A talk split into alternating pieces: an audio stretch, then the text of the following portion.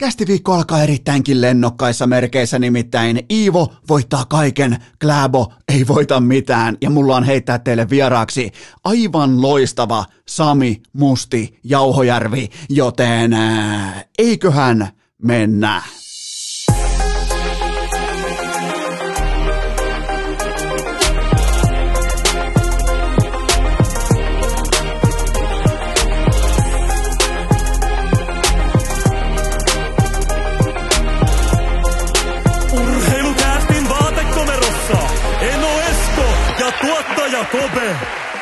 Tervetuloa te kaikki mitä rakkahimmat kummikuuntelijat jälleen kerran mitalikahvipitoisen viikonlopun jälkeen. Urheilukästin mukaan on maanantai 7. päivä helmikuuta ja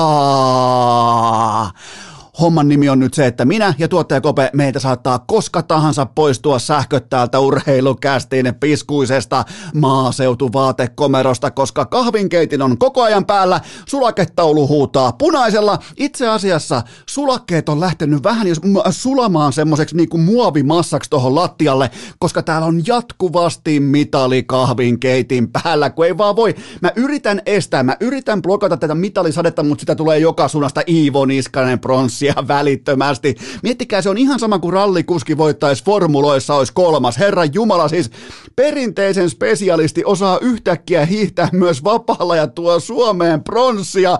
Ja yksikään norjalainen ei pysy mukana, siis aivan uskomaton sunnuntai-aamu. Ihan turhaa en laittanut kelloa herättämään äh, 07.30, eli puoli tuntia aiemmin kuin Antti Pennanen. Sen jälkeen tuottaja Kope pihalle aamupala valmistautuminen, sukset jalkaa, lasit päähän, äh, urheilukästin buff-huivi, jonka voit ostaa osoitteesta hikipanta.fi, se vielä tuohon pykälään. Ja aivan niin kuin täy... Jos pitää kehua Iivon suoritusta, Pertun suoritusta ja Remin suoritusta, niin kyllä täytyy sanoa, että oma pe- penkkiurheilu valmistautuminen, sitä kautta suoritus, se oli ihan pelkkää A-luokkaa. Se oli siis, äh, annetaan jopa pientä, annetaan ihan Siis aivan fantastinen penkkiurheilusuoritus omakohtaisesti. Mä en usko, että musta löytyisi vielä niinku tällaista sunnuntai-virtaa, mutta herra Jumala, kun mä olin valmis tähän kilpailuun. Ja Ivo Niskanen, kakkos, kolmos, nelos matkalla, en tiedä, siinä hiihetään vapaalla, ei pitäisi toimia lainkaan, mutta tuo pronssia Suomeen, ihan ei pärjätty venäläisille, mutta kaikki norjalaiset pesu,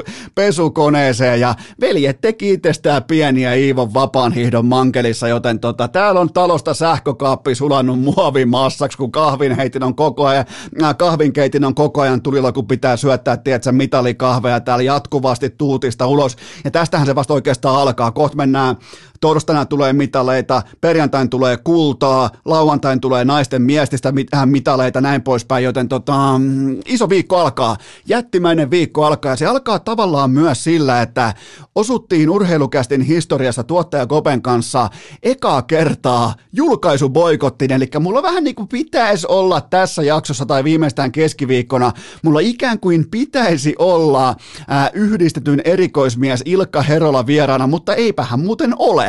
Mä en ota mitenkään kantaa siihen, että onko vierailuja tehty vai ei ole, tai pitikö jutella vaikkapa mm, Äh, nyt sitten Pekingistä Suomeen välityksellä. Siinä on muuten mielenkiintoinen skenaario, että kun täältä ottaa yhteyden Herolaan, joka on Pekingissä, niin tavallaan siihen puheluun tulee mukaan myös automaattisesti Kiinan valtiojohto, mutta, mutta piti olla Ilkka Herola, joka on siis, ja en tavallaan en kritisoi sitä, että KOK tai Kiina tai kommunistinen puolue tai joku on heittänyt Herolan poikottiin, koska se on suustaan melko lailla vipeltäjä, tämä Iivo Niskasen naapurin poika tuolta tuolta Pohjois-Savosta, joten tuota, ekaa kertaa osuttiin julkaisu poikottiin. Edelleenkään en ota mitenkään kantaa siihen, että onko vierailua jo tehty, onko kommentit jo tallessa, onko nauha jo valmis. Se voi olla, se ei välttämättä ole, mutta jos se olisi valmis, niin sen saa julkaista aikaisintaan 21.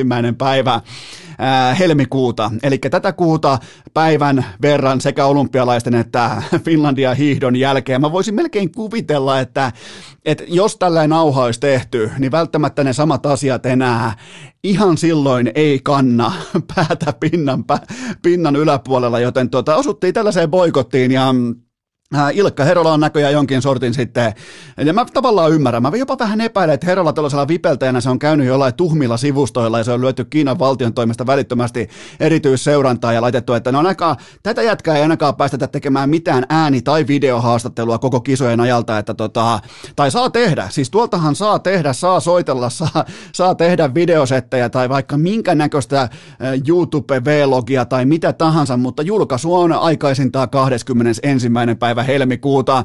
Eli Herolan piti olla keskiviikkona vieraana, mutta eipä hän muuten ole, koska hän on KOK, Suomen olympiakomitean ja ennen kaikkea Kiinan valtion Ankaran tarkkailun alaisena, niin kuin ehkä kyllä kuuluukin. Pitää olla tarkkana näiden savolaisten kanssa ylipäätään, kun ne päästään puhumaan, mutta, äh, mutta tässä jaksossa kuitenkin aivan fantastinen Sami Musti Jauhojärven vierailu tuolla vähän myöhempänä, ja ottakaa ennen kaikkea koppia siitä, että mitä Musti ennustaa perjantaille, eli tähän äh, miesten 15 kilometrin väliaikalähtöön. Ottakaa sieltä, ottakaa muistiinpanot talteen, ottakaa kaikki talteen, koska ja muistakaa myös se, että toi vierailu on tehty ennen tätä Iivon upeaa yhdistelmäkisan pronssia, eli siihen ei ole sitä hypealtoa otettu mukaan, vaan se on tehty puhtaalta analyyttiseltä pöydältä, niin kuin urheilukäst kovana, ankarana journalistisena laitoksena tekee kaikki analyysinsä.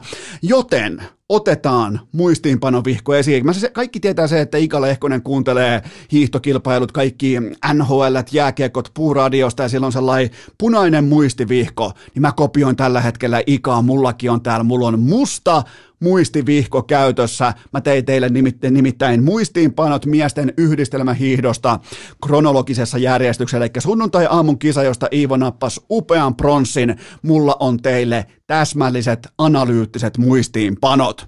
Ää, ensinnäkin Ylen Kimmo Porttilan omakohtainen rata-analyysi, se on loistavaa sisältöä. Se on siis, se tuo Äh, vaikkapa tällaiselle ihan harrasteturistihiihtäjälle, se tuo ihan selkeitä konkretiaa siitä, että kun eihän TV-kuvissa, kun nämä ammattilaiset huippuhiihtäjät hiihtää, niin kaikkihan näyttää ihan helvetin helpolta ja kivalta, paitsi ehkä, no totta kai tuossa kisassa nyt tuli vaikeita hetkiä itse kullekin, mutta, mutta siis kun sinne menee sitten vaikkapa toimittaja, vaikkapa just Porttila menee oman kameransa kanssa, niin siihen saa vähän osviittaa, että miten se lumi käyttäytyy, minkälaisia ne mäet on. Se on mun mielestä ihan loistava loistava se rata-analyysisegmentti siihen heti alkuun. Sitten jatketaan Ylellä. Nimittäin asiantuntija Toni Ropponen ei ollut valitettavasti tehtäviensä tasolla, ja tässä on vain yksi kritiikin kulma, minkä mä nostan esiin, nimittäin hän ei selvästikään tiennyt, että maksalaatikko Remi on palauttamassa seksin hiihtoon, eikä se tapahdu, kuule Toni, se ei tapahdu takarivistä, totta kai maksalaatikko Remi pukkaa itsensä eturiviin, kärkipaikalle, pole-position, ja eihän tuolla siis, nyt ei oltu palauttamassa tulossa taktista hiihtoa hiihtoon, vaan seksihiihtoon. Eli Roponen hiihdon asiantuntija, mutta ei missään nimessä ihan selvästikään seksin asiantuntija, koska ei tiennyt sitä. Siis me täällä urheilukästi fanikunta ja varsinkin Large Boys, niin kaikkihan tiesi, että totta kai Remi menee ykköseksi tuossa kilpailussa jossain vaiheessa, koska seksi myy. se, se on karu fakta. Ja, ja, noi, ja, ja siis menestystähän tulee ja menee, mutta legendat on ikuisia. Ja, ja kyllä mä ainakin muistan nyt tämän kisan siitä, että äh, sekä Iivon pronssista, mutta myös siitä, että Remi oli kärjessä. Jumalauta, miten rennolla jalalla se paineli menemään siihen. Ropponen ei ollut tehnyt läksyjä, se alkoi kritisoimaan, että no tässä voi syntyä happivaje elimistön ja, ja miten käy Lindholmin tässä nyt sitten. Ei, ei, ei, ei, ei, seksi myy seksin takia eturivi, joten Roponen ensi kerralla läksyt paremmin. Ää, sitten Iivo Niskanen, hän on tällä hetkellä urheilukästi mittauslaitoksen mukaan merimailin mitalla maailman paras perinteisen hiihtäjä ja voittaa perjantaina ylivoimaisen kullan siten, että hän voi hiihtää viimeiset kaksi kilometriä kasikkoa muita ympäri. Eli nyt on ihan selvästi pystyy tällaisena kanssa Fisserin hiihtäjänä toteamaan, että äh, nyt on monot iskussa, suksi iskussa, voitelu iskussa, huolto iskussa, mies on elämänsä kunnossa, mikä on vähintäänkin ymmärrettävää, koska vihdoin alkaa pääsemään kestävyysurheilijan ikään, ei ole enää mikään lapsi, junnutähti tai junnulupaus, vaan alkaa olla vähitellen aikuinen mies, joten se Iivon ensimmäiset 15 kilsaa tuossa kisassa, niin se oli ihan täyt, niinku, eihän siinä jouduttu puristamaan lähellekään kaikkea peliä. Ja pysty taas tekemään sitä. Se, se on muuten mielenkiintoinen vaihe Iivon hiihossa, että mm, aina välillä näyttää siltä, että se muistaisi jonkun hauskan vitsin vaikka jostain Officesta tai jostain Frendeistä, jos joku nyt nauraa Frendeille, mutta aina välillä tulee sellainen pieni niin kuin hymyily, sellainen, että ai vittu, toi oli hauska juttu. Ja sen jälkeen taas hiihetään ja katsotaan ympärille, koko ajan vasemmalle oikealle, vasemmalle oikealle, missä menee Bolsu, missä menee toi, missä menee Holundi, ai toi menee tossa.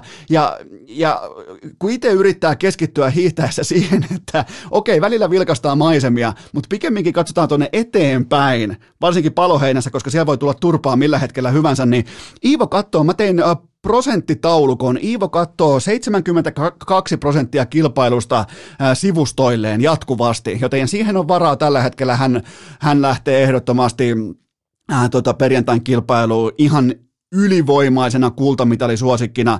Näin sen uskaltaa sanoa, ihan sama mitä Bolsunov tekee tai ei tee, mutta se Iivon lento siinä alussa, se oli todella komeita katsottavaa. Siitä sitten kohtaa, tai ylipäätään Iivon kunnosta, iskukyvystä enemmän kohta sitten Musti Jauhojärven kanssa. Mutta äh, Alexander Bolsunov, hän liittyi urheilukästin Kläbo-kriitikkojen puolueeseen myrkyttämällä sauvallaan Johanneksen sukset. Siinä oli ihan selvä tapaus, siis osa varmaan näkikin, miten Bolsunovi äh, taktisesti suja suksien vaihdon yhteydessä heittää omaa sauvaansa, todennäköisesti myrkkysauvaansa sinne Kläbon suksien päälle, eikä sitten tullut mitään sen jälkeen, joten oliko jopa niin kuin Bolsulta tällä jäsenhakemus, en tiedä, mä en kysy, kansa kysyy, mutta hyvin mielenkiintoinen tilanne.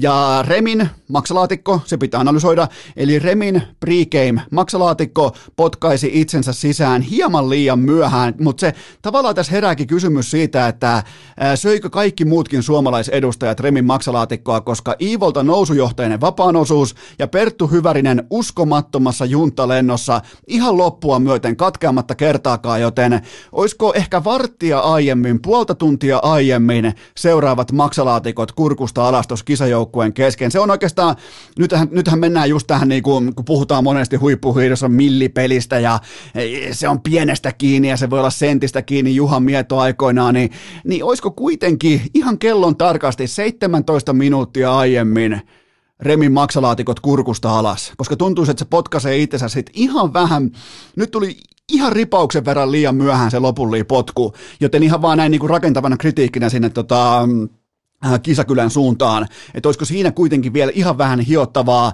ja mulla on myös salaliitto, Tämä salaliitto menee näin, että Iivo Suomen kansalla varmaan meinas mennä alustavat mitalikahvat kahvit väärää kurkkuun siinä aamulla, kun Iivo otti taktiset nilkat. Mulla on, mä käytän termiä taktiset nilkat vapaan osuudella, nimittäin se oli ainoa tapa, miten Iivo pääsi esittelemään Fisherin, Spixin ja Lilsportin tuotteitaan hidastettuna, joten Iivo päätti vähän, uu, mä kaadu, oi nyt mä kaadu, ei, ei, ei, taktinen horjuminen uutinen, jotta meidän erittäin osaava mainosmies saa Fisserit, Swixit ja Lilsportit esille, joten mä koolaan Tom Bluffin välittömästi Iivolta, se on myös mun salaliitto tähän kilpailuun.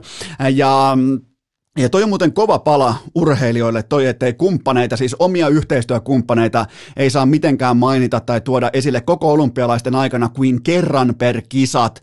Joten mulla on vaikka teille haaste. Nyt vaikka Ylen toimittajat tai ketkä tahansa perjantaina Iivon kultahihdon jälkeen, niin kysykääpäs ihan vittuillakseni Iivolta, että no Iivo, vähän sellaisessa office white hengessä, että Iivo, mikä on paras mehtäkone? Se ei saa sanoa Ponsse. se, Kysykää muuten ihan Dwight hengessä, kun Dwightit kysytty, että mikä on paras karhu, niin kysykääpä Siivolta, että mikä on paras mehtäkone, niin katsotaan mitä se vastaa. Ihan tällainen niin pikku arkihaaste, koska tuossa hiihossa, tuossa hiihossa nyt ei ole riittävästi meidän Iivolle tällä hetkellä haastetta, niin katsotaan miten se ui siitä vapaaksi. Ja sitten vielä takaisin asiaan ja muistinpanon vihkon äh, tavallaan niin kuin takakanteen, Mun mielestä Iivolta aika kliininen maaliin saapuminen, ja hän pystyi kätkemään ilonsa Bolsunovilta ja kansainväliseltä medialta todella ovelalla tavalla. Se yläfemma Bolsunovin kanssa oli vähän sellainen väkinäinen ja vähän sellainen, että no onhan näissä oltu ja paskat on missä ikinä oltu. 28 vuotta Suomen miesten hiihdolla viimeisestä vapaan tyylin olympiamitalista, joten tota, hyvin kätketty sellainen, että no ei nyt tänään pystynyt ihan parasta puristamaan irti, että ja nyt Bolsunov ei saa öisin unta, kun se miettii, että vittu toi on nälkäinen toi jätkä, kun se perjantaina lähtee irti, niin eihän mulla ole palaakaan. Ja se on osa taktiikkaa, niin sen pitää ollakin. Ja ja tuossa pitää myös nostaa hattua, että Iivolta nähtiin myös Kimi Räikkösmäinen katoaminen palkintopallilta, kun muut siinä vielä sitten äh, Bolsunovi ja Spitsovi alkoi ilmeisesti harkitsemaan jonkinnäköistä venäläistä selfietä, niin Iivo lähtee jo sellaiseen kimimäiseen pikku sivuaskellukseen, että hei mä lähden nyt, mä lähden nyt helvettiin täältä, että ihan kiva seremonia ja komea panda, mutta GG-chattiin ja eteenpäin. Joten tota, ja toi muuten kans pitää pystyä mun mielestä nostaa ihan aikuismaiseen spekulaation, että jos katsotte hidastusta tarkasti, niin vapisiko Bolsunovin jalka palkintopallilla, koska hän päätti rikkoa sen palkintopallin sitten kokonaan ja oliko siinä hypyssä, oliko vähän vapisevaa jalkaa mukana, tietää sen missä kunnossa Iivo on perjantain kisa ajatellen, joten mä pystyin lukemaan ehkä vähän jopa, tutina ja se tutina hajotti lopulta sitten hän koko, äh, koko äh, palkintopallin siihen, joten äh, sitten vielä ihan lopuksi tämä, että äh, Yleltä nähtiin välittömästi montaasi Iivosta äh, pronssikilpailun jälkeen, ja siinä alussa, mä, mä luulin hetken verran, että Iivo on kuollut. Mulle tuli todella vahvat RIP-vipat siitä heti alusta, kun siinä mentiin pelkät Iivon kasvot, tunnelmamusiikki ja jonkinnäköistä niinku kukkaseppelettä tai jonkinnäköistä mitalia siihen kylkeen. Mä ajattelin, että aha, se oli tässä. Et, et se ilmeisesti ihan oikeasti antoi kaikkensa, mutta, mutta siinä oli aika voimakkaat RIP-tunnelmat ennen kuin se lähti sitten niinku, draaman kaari lähti niinku, se lähti iloisemmalle nuotille liikkeelle sitten siitä, mutta mä otin todella vo, voimakkaat. Mutta mut taas toisaalta, jos, jos kisan, kisojen teemana on... Ei me muuteta mitään, voitte tai kuolema. Niin tavallaan se olisi perustellut sen, myös sen ratkaisumallin tohon, mutta tota, siinä oli yhteenveto sunnuntain hienosta hienosta kilpailusta ja mm, hetkinen, nyt kuuluu kuuluu kuulokkeista jotain läpi, nyt just, hetkinen, olkaa ihan, olkaa ihan hetki paikkaa, joten aika monella on maanantai-aamu meneillään, maanantai-aamu meneillään, aika moni on tällä hetkellä ihmettelee, mitä urheilukästissä tapahtuu, nyt tulee kuulokkeista, tulee tietynlaista niin kuin nirskettä, nirskettä kuuluu kuulokkeista, kyllä vain, kyllä vain, sieltä se saapuu, Johannes Kläbo on vihdoin maalissa ja urheilukästä pääsee tähän livenä mukaan. Nyt on maanantai-aamu ja Johannes Kläbo on vihdoin maalissa. 15 kilsaa vapaalla, vi- ja korjaa 15 kilsaa perinteisellä, 15 kilsaa vapaana. Nyt on maanantai-aamu ja Kläbo on onnellisesti vihdoin. Annetaan pienet se riittää Kläbolle tähän hätään, joten nyt voidaan vahvistaa myös se, että Kläbo pääsi kuin pääsikin maaliin saakka. Ää, tällä hetkellä, kun mä katson tätä live-lähetystä, niin siellä on kisapaikka purettu, viimeinen toimitsijakin on jo kotona, ja sieltä se Johannes vaapuu stadikalle numerolla yksi, joten annetaan ihan pienet Noin siitä norjalaiset aplodit, koska Kläbokin pääsi näin maanantai-aamun merkeissä maaliin. Sitten NHL-maailmaan. Ja tätä osiota ei olisi mitään järkeä tai mitään johtoa tehdä, mitään hohtoa tehdä, ellei niin moni teistä olisi samassa uurnaveneessä, eli liuskaveneessä, eli kausikahdeveneessä. Mä tein Kulpetilla alkukaudesta, NHL-alkukaudesta ennen kauden alkua, mä tein aika mittavan kimaran siitä, että mitä kaikkea mä kirjaan kausi liuskalle, ja mun mielestä tässä puolivälissä, eksaktisti puolivälissä on perusteltua käydä läpi tämä kohdekavalkadi, ja mä yritän myös tuoda lisää luuta ja lihaa pöytää näistä kyseisistä sekä joukkueista että pelaajista, joten joukkueista Kyseessä oli se, että ottaako tämä joukkue yli vai alle tietyn pisterajan. Mun papereissa Carolina Hurricanes ottaa yli 97,5 paunaa. Tällä hetkellä vauhti on 125 pistettä. Tämä kohde on jo osunut, tätä ei oikeastaan enää voi vetää vihkoon. Ja mun mielestä kokonaisvaltaisesti veskarista ratkaisuvoimaan lukien koko NHL paras ja pelaavin joukkue. Todella säntillisesti, nälkäisesti ja ryhdikkäästi sekä kasattu että valmennettu porukka. Supertähtenä sangen kasvoton, kivikasvoinen Sebastian Aho, joka johtaa tuota joukkuetta päivittäisellä arkistandardilla kohti.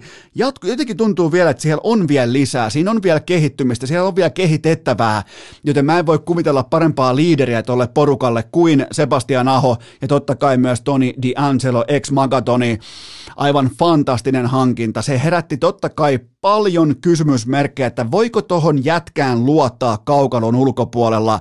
Ja tähän saakka vastaus on 42 peliä suurin piirtein pelattu. Vastaus on, että ehdottomasti voi. Aivan fantastinen kiekollinen pakki tohon joukkueeseen. Korvaa Dagi Hamiltonin kerran kerrasta ja Carolina Hurricanesin kohde käytännössä se on näin muodoin jo osunut. Sen jälkeen Nashville Predators mä arvioin, että ne tulee ottamaan yli 85,5 paunaa. Tällä hetkellä ne on tahdissa 107 runkosarjapistettä. YVssä sekä vieraspelaamisessa järkyttävä tasonnosto tähän kauteen. Siis totta kai nämä on myös varianssipitoisia asioita. Sun YV todennäköisesti NHL-tasolla ei tule ikuisesti laahaamaan. Ja näissä voi olla totta kai varianssia mukana, mutta mä näen myös tason noston, mä näen myös ihan standardin noston, mä näen myös Äh, sen, että niiden asioiden eteen on, koska jos katsotte Näsville vaikka viimeistä neljää viittä vuotta, niin ok, helvetin kova kotijoukkue, mitä sen jälkeen? No Pekka Rinne, loistava maalivahti, se oli siinä. Se oli siinä, ja tuossa joukkueessa on paljon enemmän tarinaa, syvyyttä tällä hetkellä kuin aiemmin, ja ne pystyy voittamaan myös vieraissa. Ne on todella hyvä vierasjoukkue, niillä on todella vaarallinen YV vihdoinkin, ja mun papereissa Juuse Saroksen Vesina-formin myötä tämä on todella pelottava playoff-vastus, tämä Nashville Predators tällä hetkellä, joten tämä kohde se on osunut. Ää, Chicago Blackhawks, mä arvioin, että tulee ottamaan vähintään 90 pistettä paskan latva. Tällä hetkellä vauhti 70 runkosarjapistettä ja mä näin tässä pumpussa oikeastaan ihan kaiken väärin. Aivan kaiken väärin ja mä en, totta kai siinä vaiheessa mä en olisi voinut arvatakaan, että miten suuressa sekannuksen ja johtajuuden ongelmallisessa tilassa tämä organisaatio on ihan omistajaa myöten, joka kävi häpäsemässä koko organisaationsa just pari päivää sitten media edessä, kun hän alkoi tiuskimaan, että mistään Kyle Beachistä me ei enää puhuta, että tämä asia on hoidettu. Mitään ei ole hoidettu. siis aivan käsittäm- miljardööriltä, aivan käsittämätöntä huoneen lämpötilan väärin aistimista tai sellaista niin kuin ihan täyt todella vaikea nähdä tuossa asemassa huippumenestyjä bisneksessä ja urhe- joskus urheilujohtajana ja näin poispäin. Ja nähdään tollaisia vastauksia, joten mä en olisi koskaan voinut uskoa, että Chicago Blackhawks on näin näin ankarassa sekaannuksen tilassa ja mun koko pohja-argumentti meni välittömästi vihkoon, koska Mark Andre Fleury oli alkukaudesta ihan täys fiasko ja se kausi myös loppui nopeasti, eli tämä kohde meni vihkoon. Minnesota Wild, Mä ennakkoin, että ne tulee tienaamaan alle 98,5 ihan runkosarjapistettä, ja tällä hetkellä vauhti on 118. 3,31 tehtyä maalia per 60 pelattua minuuttia. Mä en voi käsittää. Vain Panthers edellä. Panthersilla on supertähtiä. Wildilla on yksi mukiin menevä supertähti, puolitähti, Kirill Kaprizov. Niillä ei ole ketään muuta. Ihan käsittämättömän kova joukkuesuoritus. Edelleen mulle mysteeri näiden, varsinkin nyt kun on kiekolliset hallintalukemat ihan vähän dropannut, ne pystyy silti tuottamaan maalintekopaikkoja absoluuttisesti maaleja tuossa lajissa sillä tavalla, että mulle ei vaan riitä. Mun on pakko nostaa käsi pystyyn, mä en tiedä. Mä haluaisin, että joku mulle selvittää, ottaa vaikka kädestä kiinni, että hei Esko, tää menee näin, mutta mä en tiedä, miten helvetissä Minnesota Wild pystyy tuottamaan tollasta hyökkäyspeliä noilla pelaajilla. Eli tää kohde meni vihkoon. Sitten vielä joukkueesta Montreal Canadiens alle, mä, mä arvioin, että ne tulee tienaamaan alle 90,5 paunaa. Tällä hetkellä vauhti on 43 runkosarja pistettä. Selvempi finaalikrapulan saapuminen kuin Arsenaalin joka keväinen romahdus Gary Priceilla tai ilman. Tämä oli varmaan helpointa, helpointa tuottoa pääomalle, mihin on tullut ehkä sormensa sormensa laitettua nyt varmaan useampaan vuoteen, koska tästä oli kaikki merkit. Tästä ei ollut vaan muutamaa merkkiä, vaan tästä oli ihan kaikki merkit taivaalla, miten tämä Montrealin kausi tulee menemään upeiden playoff-runien ja Stanley Cupin jopa finaalienkin jälkeen. Kaikki ties, mitä tulee tapahtumaan. Aivan jokainen ties, mitä tulee tapahtumaan. Tuo joukko on ihan täys fiasko. Sitten pelaajia. Sama homma, pistemäärä yli vai alle. Sebastian Aho, mä sanoin, että tulee ottamaan tuon yli 72,5 paunaa. Tällä hetkellä vauhti on 94 tehopistettä. Mä myös nostan Ahon merkittävämmäksi pelaajaksi kuin hänen tehopisteensä. Hän asettaa rytmin pelaamiselle tuossa joukkueessa, joka on suurin Stanley Cup mestarisuosikki mun papereissa. Andrei Svechikov, raja oli 59,5 paunaa, siihen mä löin yli ja vauhti on tällä hetkellä 80 tehopistettä. Vaikka siellä on ailahtelua, niin mä uskon, että tämä kaveri pystyy Tämä kaveri pystyy olemaan jopa erotuksen tekevä pelaaja tosi peleissä. Tässä on, tässä on sellaista drivea, mitä ollaan nähty ehkä joskus joltain vai oikein niin kuin, no ehkä joku Malkin, koska Malkiniahan pidetään ehkä vähän liian herkästikin putipuhtana taitopelaajana, mutta se voima, kyttyrä, niska, tasapaino, jalkojen balanssi, kiekon suojauskyky, niin, niin tässä voi olla hyvinkin samaa tässä nuorukaisessa vuosiksi eteenpäin ja nyt totta kai jo tänä keväänä. Jason Robertson Dallasista, mä arvioin, että tulee tienaamaan yli 49,5 paunaa, missas matseja vaikka kuinka, silti nyt jo 41 tehopaunaa kasassa ja silloin 39 peliä aikaa jäljellä – tähän yhdeksään pinnaan. Tämäkin on osunut kohden. Nämä kaikki pelaajakohteet tähän saakka on osunut. Ää, Jesse Pulyjärvi raja oli 31,5 tehopistettä ja vauhti on tällä haavaa aika kovankin hyytymisen jälkeen vauhti on 51 paunaa ja nyt on jo 25 tehopistettä kasassa, että vaikka pulju ei ole siinä McDavidin syöttötuolissa enää ja vaikka se alkukauden upea startti on jo historiaa, niin kyllähän tämä tulee kotiin. Ja mun mielestä Pulju silti tehopisteiden takana mun mielestä hän on pelannut laadukasta jääkiekkoa. Mä voin pureutua siihen vielä tarkemmin, mutta mun mielestä Pulju pelaa parempaa jääkiekkoa kuin tämä, oliko 12 peliin 0 plus 2, nyt 12 viime otteluun. Niin se antaa olettaa todella negatiivisia asioita, mutta mun mielestä Pulju on pelannut paremmin. Artemi Panarin linja oli 88,5, tällä hetkellä 101, 101 pisteen tahdissa. Sekin osuu Matthew Parsal. Ähm, Linja oli 64,5 paunaa, vauhti on tällä hetkellä tasan 63 pistettä, siellä on missattuja pelejä, tämä on ihan kammokausi, mun mielestä tämä ei osu, voi osua ihan se ja sama, mun mielestä Islanders on aivan täysin epärelevantti organisaatio just nyt, just tällä hetkellä. Jordan Eberle Seatlesta, äh, linja oli 38,5 paunaa, tällä hetkellä vauhti kuitenkin vain 48 tehopistettä, ihan ok startin jälkeen, joten tota, tota joudutaan vielä vähän pinnistämään, mutta mä kuitenkin kirjaan sen osuneiden joukkoon suurin piirtein tässä kohdin. Mikko Rantanen linja oli 76,5 paunaa, nyt on jo 54 paunaa kasassa ja täyden kauden mitassa vauhti 108 tehopistettä miinus loukit, joten tämä on osunut ja Rane on vaikkapa GAR-tilastossa kokonaisvaltaista pelaamista mittaavassa GAR-tilastossa koko NHLn paras yksilö. Teuvo Teräväisen linja oli 46,5 paunaa, siihen lyötiin over ja vauhti on 67 paunaa, vaikkakin tämä kausi on sisältänyt ailahtelu, ailahtelua. Patrick Lainille lyötiin underi, 42,5 tehopistettä. Tämä voi osua, mutta poiminta on väärä. Eli jos tämä osuu, niin se johtuu pelkästään vain ja ainoastaan loukkaantumisesta ja sitten näistä tota, mitä on ollut kaukalon ulkopuolella erittäin surullisia asioita, mutta Laineella on aika hyvinkin nyt jo 21 tehopaunaa kasassa ja toi on sellainen ehkä, laitetaan siihen kysymysmerkki perään, että miten tuolle kohteelle tulee käymään. Ja sitten on Vladimir Tar- Tarasenko, johon vedonlyöntimarkkina ei luottanut yhtään, siihen lyötiin over 40 ja puoli paunaa ja hänellä on nyt jo 40 paunaa kasassa, joten siellä on 40 peliä aikaa ottaa se yksi pinna mukaansa, eli sekin kohde on osunut. Yhteensä 16 kohdetta, 12 osumassa, kaksi vielä epäselvää ja kaksi on arkussa, eli siinä on välintilin päätös ja näihin ei tarvitse palata kuin vasta sitten ihan kauden jälkeen.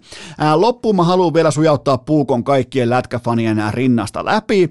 Mä listasin tuossa, mulla oli eilen vähän tylsää, mä oon ottanut nyt koko ajan hiihtoa niin paljon ja mä oon jotenkin sellaisessa hiihtohuumassa, hiihtokuplassa, ehkä jopa pien hiihtostondistuella, mä pidän koko ajan myös niinku kumipukua täällä päällä tai sellaista rikopukua päällä, niin, niin tota, mä listasin kaikki potentiaaliset NHL-olympiasentterit NHLstä ja nimenomaan heidän nykyforminsa.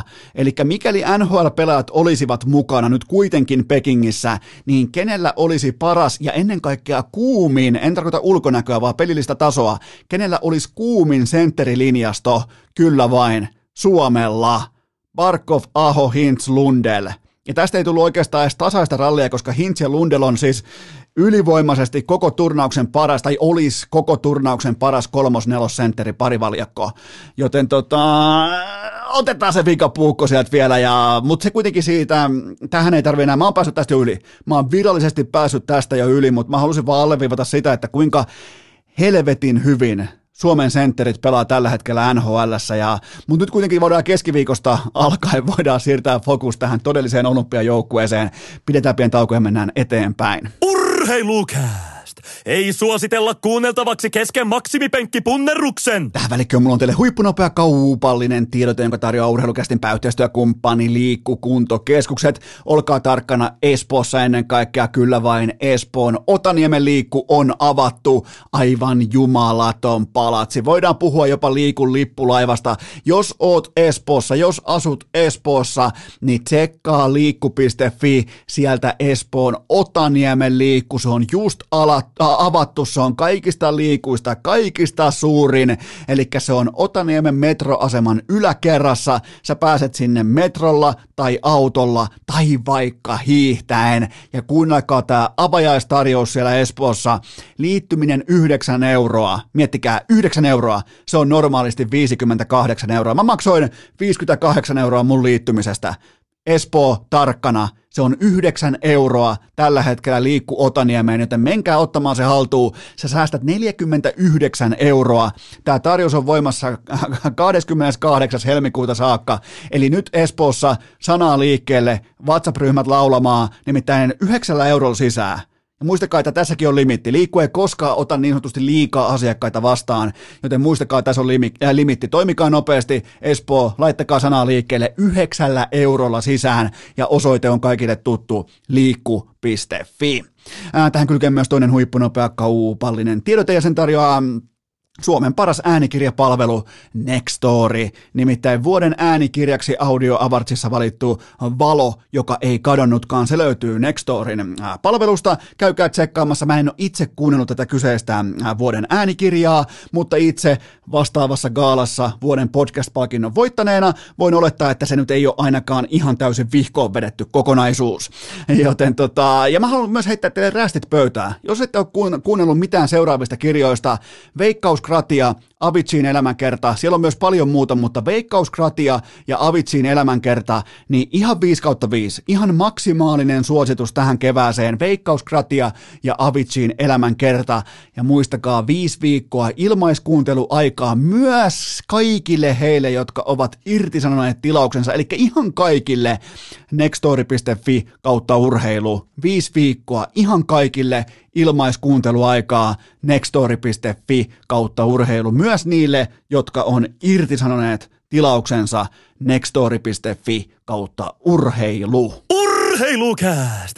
Kyttyrä selkägrindaajien asialla jo vuodesta 2018. Lieneepähän paikallaan heittää hattua ilmaan myös siitä, että tuottaja Kope alkaa lähestyä jonkin sortin olympiahuippukuntoa, koska mä tein hänelle kulkaa tuohon talon pihalle täällä maaseudulla ihan autenttisen juoksuympyrän. Eli tohon on tullut valehtelematta uutta lunta varmaan tuommoinen 45-50 senttiä, niin, ja tuottaja Kopen säkäkorkeus on ehkä mitähän se olisi, vaikka 30 senttiä suurin piirtein piirtein alle 25 senttiä, jotain tällaista, niin se ei näe sieltä, kun mä oon tehnyt Lapiolla sellaisen vähän niin kuin juoksutunnelin. Meillä on todella kiivaita otatuksia tuossa juoksuympyrä tai oikeastaan juoksuneliöllä, kun se ei näe missä mä meen, silti se haluaisi vähän niin kuin ottaa mua kiinni, ja mä tavallaan, mä saan aina vähän etumatkaa sillä, että Kope ei saa visuaalista informaatiota mun läsnäolosta. Toki silloin se äh, pikku kikkerinä, pikku boosterina, pikku etuna on toi äh, 100 000 kertaa ihmisen hajuaistin veroinen tota, nenäkotelo, joten kyllä se niin kuin suurin piirtein tietää, mitä pitää tehdä, mutta mm, aivan siis mieletöntä kuntopiikkiä tarjoaa tämä urheilu molemmille meistä, eli kyllä mäkin alan kohtoleen valmis Finlandia hiihtoon, vaikka nyt on ollut vähän tällainen niin kuin palautteluviikko tuon Ankaran Rukan hiihtoleirin jälkeen, mutta tässä on nimittäin nyt tasan kaksi viikkoa Finlandia hiihtoa, silloin Eno Eskon pitää olla. Silloin on ihan täysin voitto tai otetaan kerran tuohon. Ei me muuteta mitään. Voitto tai kuolema. Silloin pitää olla iskussa. Silloin ei mitään tekosuita. Silloin toivottavasti on samanlainen tuollainen vitikeli kuin Pekingissä, että on helvetin raskaat olosuhteet ja kaikki niinku, en nyt mainitse ketään mikkihiirihiihtäjiä, mutta kaikki ne sulaa tieltä pois. Ja vähän tällä kello jopa vähän kylkeäkin, niin pärjää siellä sitten mukavasti. Mutta jälleen kerran tähänkin jaksoon pätee se fakta, että te olette lähettäneet upeita, loistavia, mahtavia, paikoin jopa aika analyyttisiä kysymyksiä, joten rouhaistaanpa teiltä ensimmäinen pohdinta pöytään. Mitä tapaus Marko Anttila tarkoittaa selkokielelle käännettynä? No ihan ennen kuin mennään selkokielen kä- käännöstyöhön käsiksi, niin mä heti alkuunsa mä suosittelen todella voimakkaasti, ettei kukaan leijonista viittaa tämän tapauksen tiimoilta ihmisoikeuksiin. Et urheilijan oikeuksista voidaan puhua ja inhimillisestä tavallaan niin kuin tilanteen käsittelystä voidaan puhua, mutta mä todella voimakkaasti suosittelen, että kukaan ei viittaa ihmisoikeuksiin sillä, että Marko Anttila on viety koronaeristyksiin oh, pois oman joukkueensa parista Kiinan jonkinnäköisen valtion eristyshuoneeseen, selliin, mikä tahansa se onkin, mutta eri, eri, jotenkin niin kuin todella tiukastikin kolisee korvissa, kun kuulee, kun rinnastetaan kuitenkin jääkiekon pelaaminen ihmisoikeuksiin tuossa maassa, kun ollaan nyt on maan sisällä, niin tota, sitä mä suosittelen erittäin täsmällisesti, että näin ei toimita. Uh, mutta siis itsessään tämä tapaus on juurikin sitä, mitä NHL-miljonäärit pelkäsi, eli ju- ei, ei siis, kukaan ei tiennyt. Kukaan ei tiennyt, mikä on protokolla, mikä on prosesyyri. Siellä on kiinalaisilla ihan omat, omat mittausvälineistöt ja kaikki on, tuntuu, että perustuu paikoin jopa tällaiseen ihan armottomaan lottoon. Joten siellä on astronauttipukuisia miehiä, ne hakee sut valtiohotellia ja pitää käytännössä omaisuutenaan siihen saakka, kun tulee kaksi peräkkäistä negatiivista koronatestiä, olit sitten kuka tahansa. Ja, ja, ja mun mielestä Kiinan protokollaa pidettiin täysin tarkoituksella urheilijoilta vähän niin kuin epätietoisuuden valossa. Että kukaan ei mielellään tietäisi täsmälleen, mitä siellä tulee tapahtumaan tai mikä siellä on se lopullinen marssijärjestys, koska, ja nyt se alkaa siis, nyt se alkaa avautua tapaus kerrallaan, ja, mutta sitten taas tullaan siihen kysymykseen, että kat, katonko mä kisoja? Katon. Onko mä itse osa ongelmaa? Olen. Mitä mä voin tehdä? En tiedä.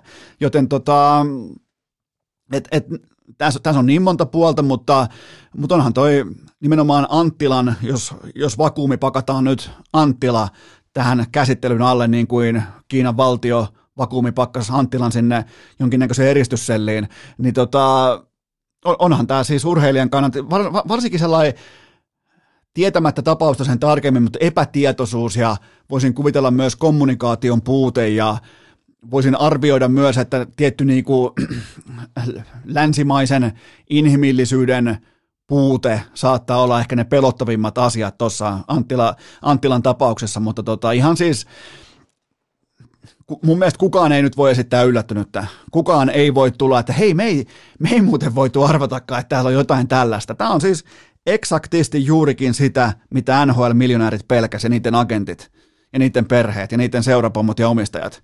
Joten tota, tämä on, no ne tietää mihin ne on lähtenyt. Ne on lähtenyt, ne on lähtenyt Kiinaan pelaamaan olympialaisia. Pelkästään jo sen lauseen pitää tavallaan soittaa niitä hälytyskelloja, että tietää mihin on lähtenyt. Seuraava kysymys.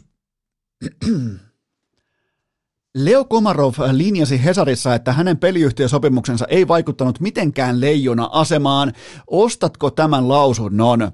No siis en tietenkään osta, koska on aikuinen ihminen. ja, ja tiedän, eh, ja pommin varmasti tiedän pelialasta ja sen koukeroista ja sopimusrakenteista ja, ja tietystä yksinoikeus mm, niin kuin lähtökohdista enemmän kuin Komarov. Eh, Komarov on, mä ymmärrän täysin, hän on ikävässä välikädessä ja joutuu valehtelemaan tällä tavalla ja tai tämä on tällaista niin kuin klassista totuuden väestelyä, ja mä toimisin itse samassa asemassa tismalleen samoin tavoin. Ää, sä et pelaa Leijonissa, jos sulla on Nordic Petin, Coolbetin tai vaikka Pokestarsin liivi yllä. Se on, se on siis, se on satapinnasen varma fakta, ei sitä tarvi spekuloida. Se pätee ihan kaikkia. Oot sitten Komarov tai Selänne tai koripallon puolelta Petteri Koponen tai jalkapallon puolelta Perparim Hetevai. Se, se, se on mitä se on.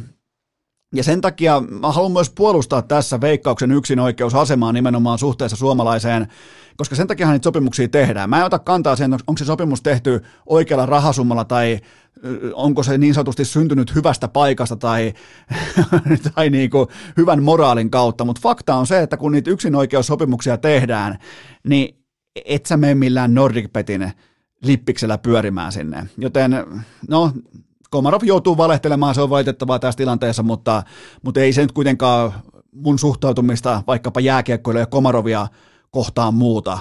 Ei, ei mihinkään suuntaan. Oli sitten mikä sopimus tahansa tai mitä muuta tahansa, mutta nämä on ikäviä kysymyksiä ja nämä on niitä tilanteita, missä urheilija kerran kerrasta joutuu valehtelemaan. Se, ja se on mun mielestä ihan luontevaa. Mä en siis syytä Komarovia valehtelijaksi, vaan näissä tilanteissa on pakko väistellä totuutta. Se vaan on mikä se on ja ja tota, tämä on mennyt aina, aina tismalleen tällä tavalla. Ja tämähän on mennyt vielä, Komarovin tapaus on mennyt aika niin kuin tyylikkäästikin ilman sen suurempia kulissiuhkailuita, koska niitäkin ollaan nähty ihan riittävästi. Seuraava kysymys. Treidataanko se Patrick Laine vai ei? No itse asiassa tällä hetkellä Laineessa lepää aika napakka trade value, 24 peliä, 21 tehopauna oikeastaan tekemättä yhtään mitään. Siis miettikää, ei, niinku, ei minkään näköistä tällaista sykähdystä tai ei yhtään YV-maalia eikä YV-tehokkuutta, eli äh, tässä täs voi olla ihan, ihan napakkakin treidivalue ja Laine pelaa tuppukylässä ja pukeutuu kuin Rick Flair ja se ei täsmää. Se ei, hän ei ole missään vaiheessa kuulunut Kolumbukseen. Se ei vaan toimi. Hän ei ole NHL nikioma Joe Burrow. Joe Burrow pystyy nostamaan omakätisesti Cincinnati Bengalsin Super Bowliin ja käyttämään niitä aurinkolaseja, käyttämään niitä vaatteita, olemalla se cool.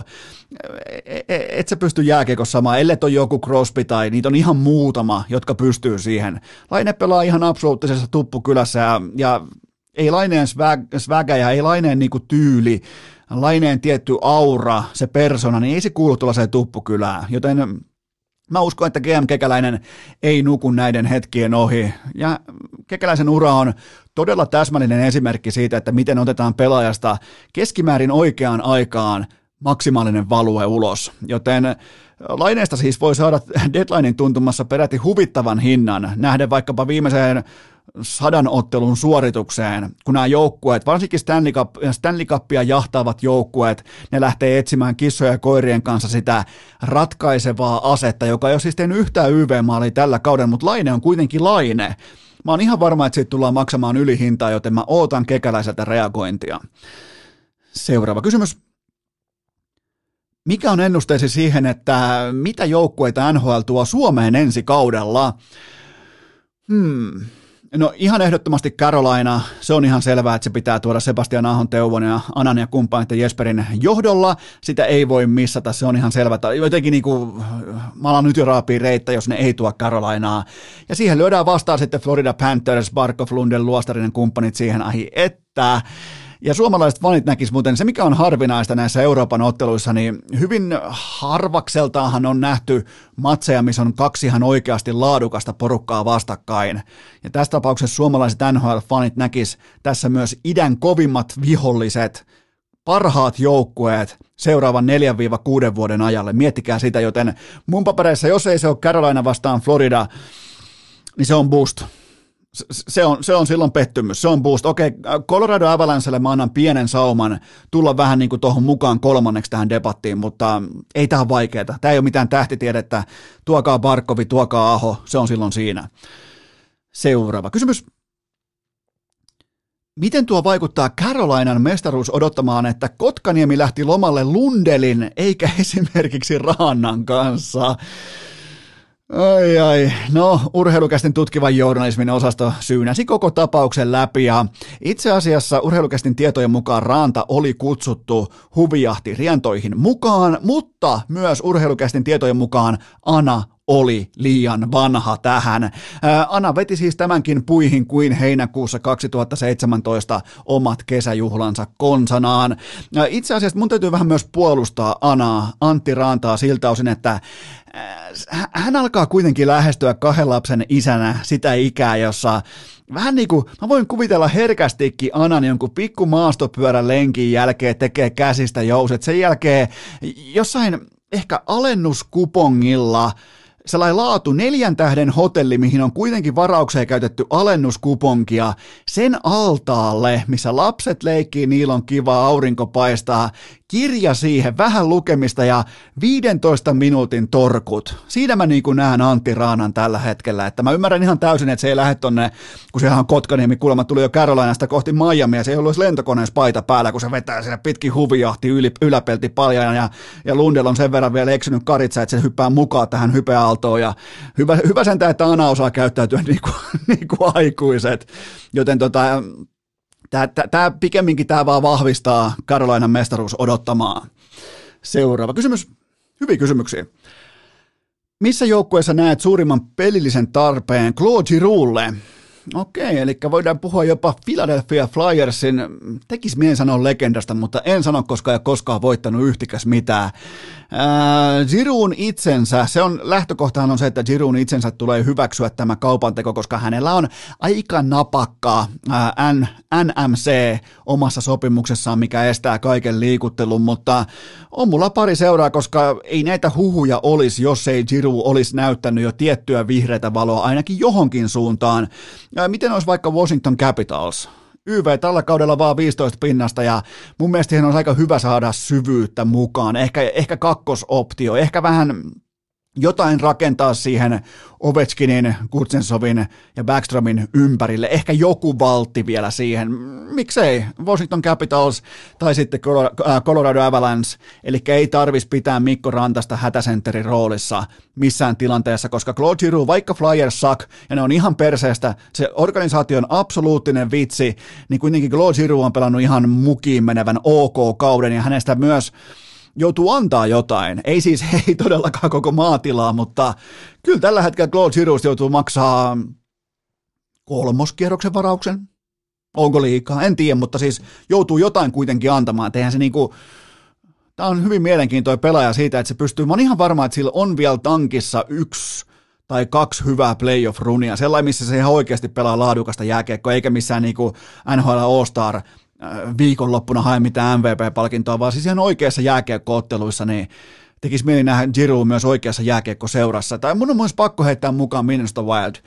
Eli äh, Kaprizovin kanssa klinikka pystyy ja sen kautta seuraava steppi vielä, koska Minnesota Wildin tämä perusharmaa runko on todella laadukas. Se, mistä mä en oikeastaan ole mitään mieltä, joka vähän sokeraa mua omalla niin kuin, suoritustasollaan, niin siihen sitten vielä Claude Giroux äh, pikantiksi mausteeksi tuomaan tiettyä kyllä voi sanoa kokemusta, kiekollista varmuutta, raitin ratkaisukykyä, niin siinä se on. Eli Washington, Colorado, Minnesota Wild. Jos puhutaan pelkästään pelillisestä tarpeesta, ei salarikäpeistä, ei mistään siitä, että mitä Giroux on itse päättänyt, mutta tota, siinä kolme ehdokasta. Seuraava kysymys. Minkälaisen sopimuksen rustaisit Rasmus Ristolaiselle? No Ristolaisen 32 miljoonan dollarin liuska loppuu nyt tähän kauteen, tähän kesään. Hän on siis kesällä UFA, eli rajoittamaton vapaa-agentti. Mun mielestä tässä olisi myös kaupan teonkin tiimoilta erittäin tuhti sauma auki, eli Fila treidaa Ristolaisen ja Ristolainen sitoutuu uuteen organisaatioon, eli tehdään nyt vaikka sitten sign and trade tai ihan mitä tahansa, mutta on tässä potentiaalia siihen, että Ristolaista liikutellaan, mutta vain sillä tavallaan niin kuin mandaatilla, että hän sitoutuu siihen uuteen seuraan. Ja useimmiten näissä tapauksissa tämä pelaaja tulee myös kompensoitumaan erittäin voimakkaasti taloudellisesti, koska silloin se on vahva viesti siitä, että se seura myös ihan oikeasti haluaa tämän pelaajan, koska ne tulee kahtakin eri reittiä pitkin puolitiehen vastaan.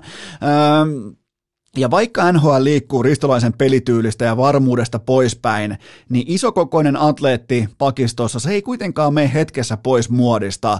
Tulee saamaan semmoisen viiden megan tilin 27-vuotiaana peruspakkina. Mä en maksais, mutta markkina tulee maksamaan. Se on ihan pommivarma juttu. Seuraava kysymys. Hypote... No niin, hypoteettinen pohdinta – Rane, Hine ja Miro vetävät päädyt. Kuka poimii illasta lasku, laskun kontolleen? No mikäli hypoteesin kuuluu myös se, että Miro pitää lippalakkia sisätiloissa päässään, niin homma on mun mielestä sillä selvä. Miro on näistä nuorin, Miro on myös tuorein miljonääri, multimiljonääri, pitää lippalakkia sisällä, joten kyllähän mä voisin kuvitella, että tämä on niinku jos tällä tilanne olisi muka tapahtunut, että nimenomaan tämä kolmikko, Rane, Hine ja Miro vetää päädyt, niin mä voisin kuvitella, että se menee niin, että Rane kutsuu porukan koolle, Hine vastaa muodista ja Miro laskusta. Eli se on siinä, mutta mitään tällaistähän ei tietenkään ole tapahtunut, joten tota, tämä kaikki on vain spekulaatiota. Seuraava kysymys. Oliko Sebastian Aho lähellä suuttumuksen tilaa, kun hänen tarkkuuslauonnan tulosta ei meinattu noteerata? No omakohtaisesti mä näin tulimyrskyn, nousevan tulimyrskyn, vähän niin kuin Terminator 2, kun tämä Sarah Connori pitää Sara O'Connori, mikä sen nimi on siinä? No kuitenkin Linda Hamiltonin pitää aidasta kiinni ja sieltä tulee se tulipallo, joka vie kaiken mukanaan, niin mä näin vähän samanlaista Ahon silmissä, samanlaista myrskyn tynkää.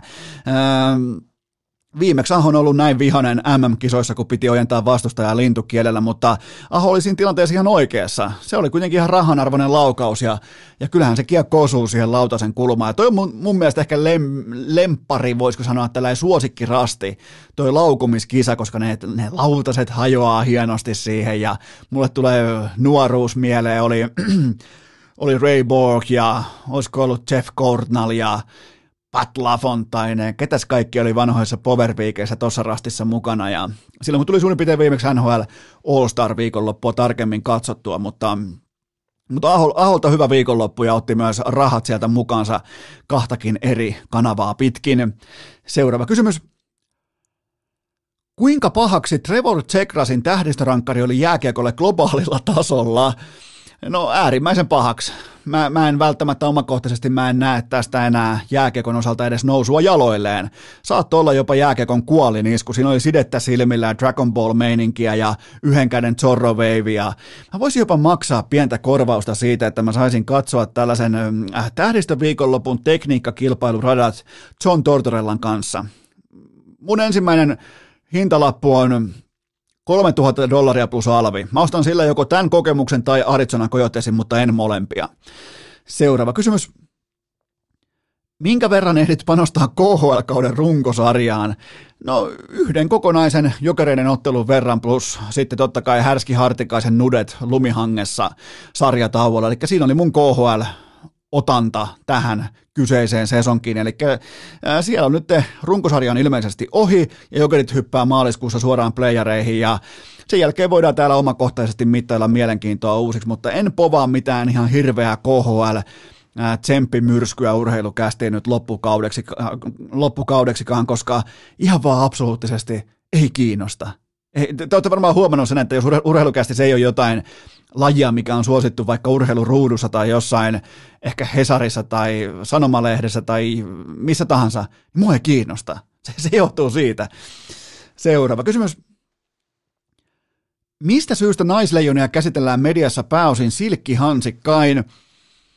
No, mä ymmärrän, että tämä herättää nyt närästystä, kun ottaa dunkkuu tuolla tavalla tällaisen kohun jälkeen ja näissä olosuhteissa ja hävii siis aivan täysin pystyyn noita otteluita, mutta mun mielestä käsittelytapa on monin paikoin perusteltu. Ja mä haluan myös todeta sen ihan omakohtaisestikin, että en mä koskaan kritisoi vaikka mestispelaajia tai ykkösdivarin jalkapalloilijoita tai harrastekoripalloilijoita tai ajunnu jääkiekkoilijoita tai vastaavia. Ei, ei, jos ajunnu jääkiekkoilija on vaikka liigatasolla, kuten vaikka Kemel tai Lambert tai kumppanit, niin se on silloin eri asia. Ne on ammatin parissa. Ne on hyvin kompensoituja huippurheilijoita, mutta e, e, en, en mä siis, en, Mä, siis tuossa naisten leijonien porukassa on yksi ammattitason palkkaa nauttiva toimija. Se on päävalmentaja Pasi Mustonen. Ja hän on tällä hetkellä perhesyistä jo kotona.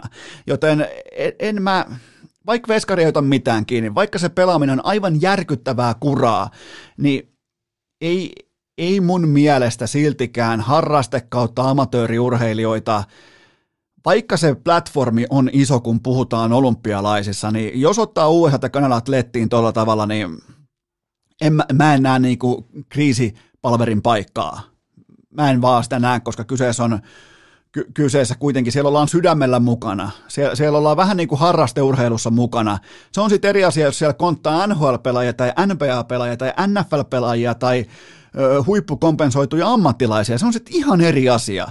Mutta näin muodoin mä, mä oon samaa mieltä tällaisen, niin kuin, mutta mä en taas niin kuin sit mielellään käsittele miltään osin, että mä totean vaan, että jos amatööriurheilussa on jotain rempallaan, joku menee päin persettä, niin, niin mä jätän kokonaan pois asialistalta, kuten vaikka harrasten jääkiekon miesten vaikka Suomisarjan mestiksen näin poispäin. Niin, niin ei, ei, silloin kun pureudutaan vaikka NHL kriittisesti, niin se on jotenkin helvetin epärehellistä alkaa jauhamaan siihen perään sitten harrasteurheilusta samalla äänenlaadulla, joten ei mulla ole mitään ongelmaa tämän niin kuin kepeän mediakäsittelyn kanssa. Seuraava kysymys. Missä menee tämän talven osalta hiihtoasiantuntemuksen kilometriraja? Ää, nyt mennään helmikuun alkua, eli mä katson kalenteria, tossa noin se on seitsemäs päivä maanantai, kyllä vain. Se on tasan 600 kilometriä pitää olla pertsaa takana ja kappa Seno Eskolla 644 kilometriä pertsaa vyöllä, joten tässä ollaan virallisesti, nyt mä voin ekaa kertaa tähän sesonkiin voin nyt todeta, että mä oon hiihdon asiantuntija, nimenomaan perinteisen tyylin hiihdon asiantuntija, joten mulla on kilometrit täynnä. Seuraava kysymys. Mikä on virallinen luottoluokitus Suomen naishiihtäjien viestiin? Siis todella väkevä, erittäin väkevä. Kerttu Niskanen on todella kovassa iskussa. Krista Pärmäkoski savo, äh, samoin. Olosuhdet toimii ja huolto on kun tehty tonne. Sen näkee nyt kaikesta. Norjalla ongelmia paitsi kaikki, kaikilla muilla norjalaisilla paitsi Johaugilla ja samoin Ruotsilla. Tässä on kuulkaa jopa orastava jackpotin paikka. Eli nyt jos koskaan mun mielestä pitää uskaltaa mainita kultamitali ääneen naisten viestin osalta, koska siellä on loistavia vaihtoehtoja, siellä on erityylisiä hiihtäjiä, ja tässä kohti mä luettelen jo sellaisia asioita, mistä mä en tiedä yhtään mitään, mutta mä pystyn niinku pitämään narratiivin voimakkaasti elossa, mutta mun mielestä niinku kaikki merkit viittaa siihen, että me tullaan näkemään ensin nyt torstaina. Kerttu Niskanen ottaa perinteisen äh, kympillä mitalin, jopa kultasen, ja sitten lauantaina naisten viestissä mahtavalla, kaikki energisoituu tästä Niskasen ää, perinteisen voimakkaasta suorituksesta, on se sitten kultaa, hopeta tai pronssia, kaikki energisoituu siitä, tämä muuttuu synergiaksi lauantaina, ja naisten viestistä kultaa. Se on siinä. Se on nyt sanottu. Urheilukästä ensimmäisenä Suomessa totesi, että Suomen naiset ottaa lauantaina viestistä kultaa. Noin, se on sanottu ja perusteltu ja analysoitu. Seuraava kysymys. Joko se Finlandia hiidon aikataulu on selvinnyt, että tiedetään laittaa fanilakanat valmiiksi? Onneksi tämä kysymys ei tullut Large Boys. Large Boys 157, nimittäin mä en välttämättä kestäisi heidän lakanoitaan tuolla äh, Lahen maastossa, Tiirismaan, Hollolan maastossa, mutta tota, äh, nyt on sähköpostiralli ja aluehallintoviranomaisten äh, aivan niin kuin, okei ei mennä siihen, ei, ei todellakaan ei mennä siihen, mutta siis tämä on kaikki nyt on hiljentynyt ja fakta on se, että Eno Esko iskee äh, 65 kilometrin perinteiselle ladulle sunnuntaina 20. päivä helmikuuta heti aamusta kello yhdeksän. Saa tulla kannustamaan, en suosittele.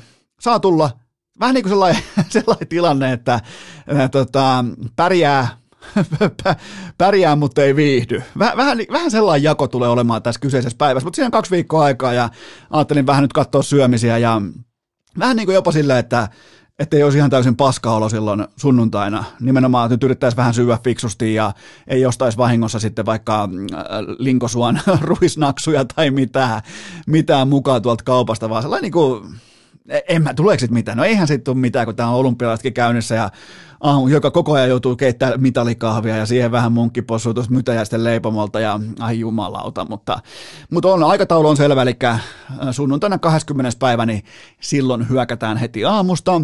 Seuraava kysymys. Kuinka merkittävä pyramidihuijaus tuo on, että nelosen mainoskatkoilla näkyy urheilukästin kansikuva? No, nämä on tullut nyt vastaan. Nämä on tullut muun muassa vaikka nelosen primetimeissa The Voice of Finlandin mainoskatkoilla, kun on suurin piirtein miljoona katsoja ja siellä se kästin kansikuva vaan hehkuu mukana, mutta ää, minä ja tuottaja Kope, me ollaan täysin syyttömiä sekä voittoon että tähän jälkipyramidiin. Tämä on oikeastaan teidän syytänne. Te päätitte lähteä mukaan Tivoliin, mukaan Savottaan ja te myös voititte tämän palkinnon, joten teidän tulee myös kantaa vastuu tästä ää, orastavasta miljoonan ihmisen pyramidihuijauksesta, mutta tota, joo, näitä nyt tulee, näitä tulee vissiin vielä viikon ajan, eli jos tulee eteen vaikka suplassa tai radiossa tai telkkarissa tai lehdessä, niin laittakaa mulle inboxiin kuvia saapumaan, niille on kiva hihitellä ja tota, Siinä oli kaikki kysymykset. Otetaan tähän väliin pikku tauko ja sen jälkeen sitten Musti Jauho Järvi. Podcast, jota Ika Lehkonen koettaa vieläkin kuunnella vanhasta puuradiostaan. Mutta, mutta, mutta tähän välikköön mulla on teille huippunopea kaupallinen tiedote. Ja sen tarjoaa Sports Car Center kyllä vain scc.fi kautta urheilukääst uudestaan.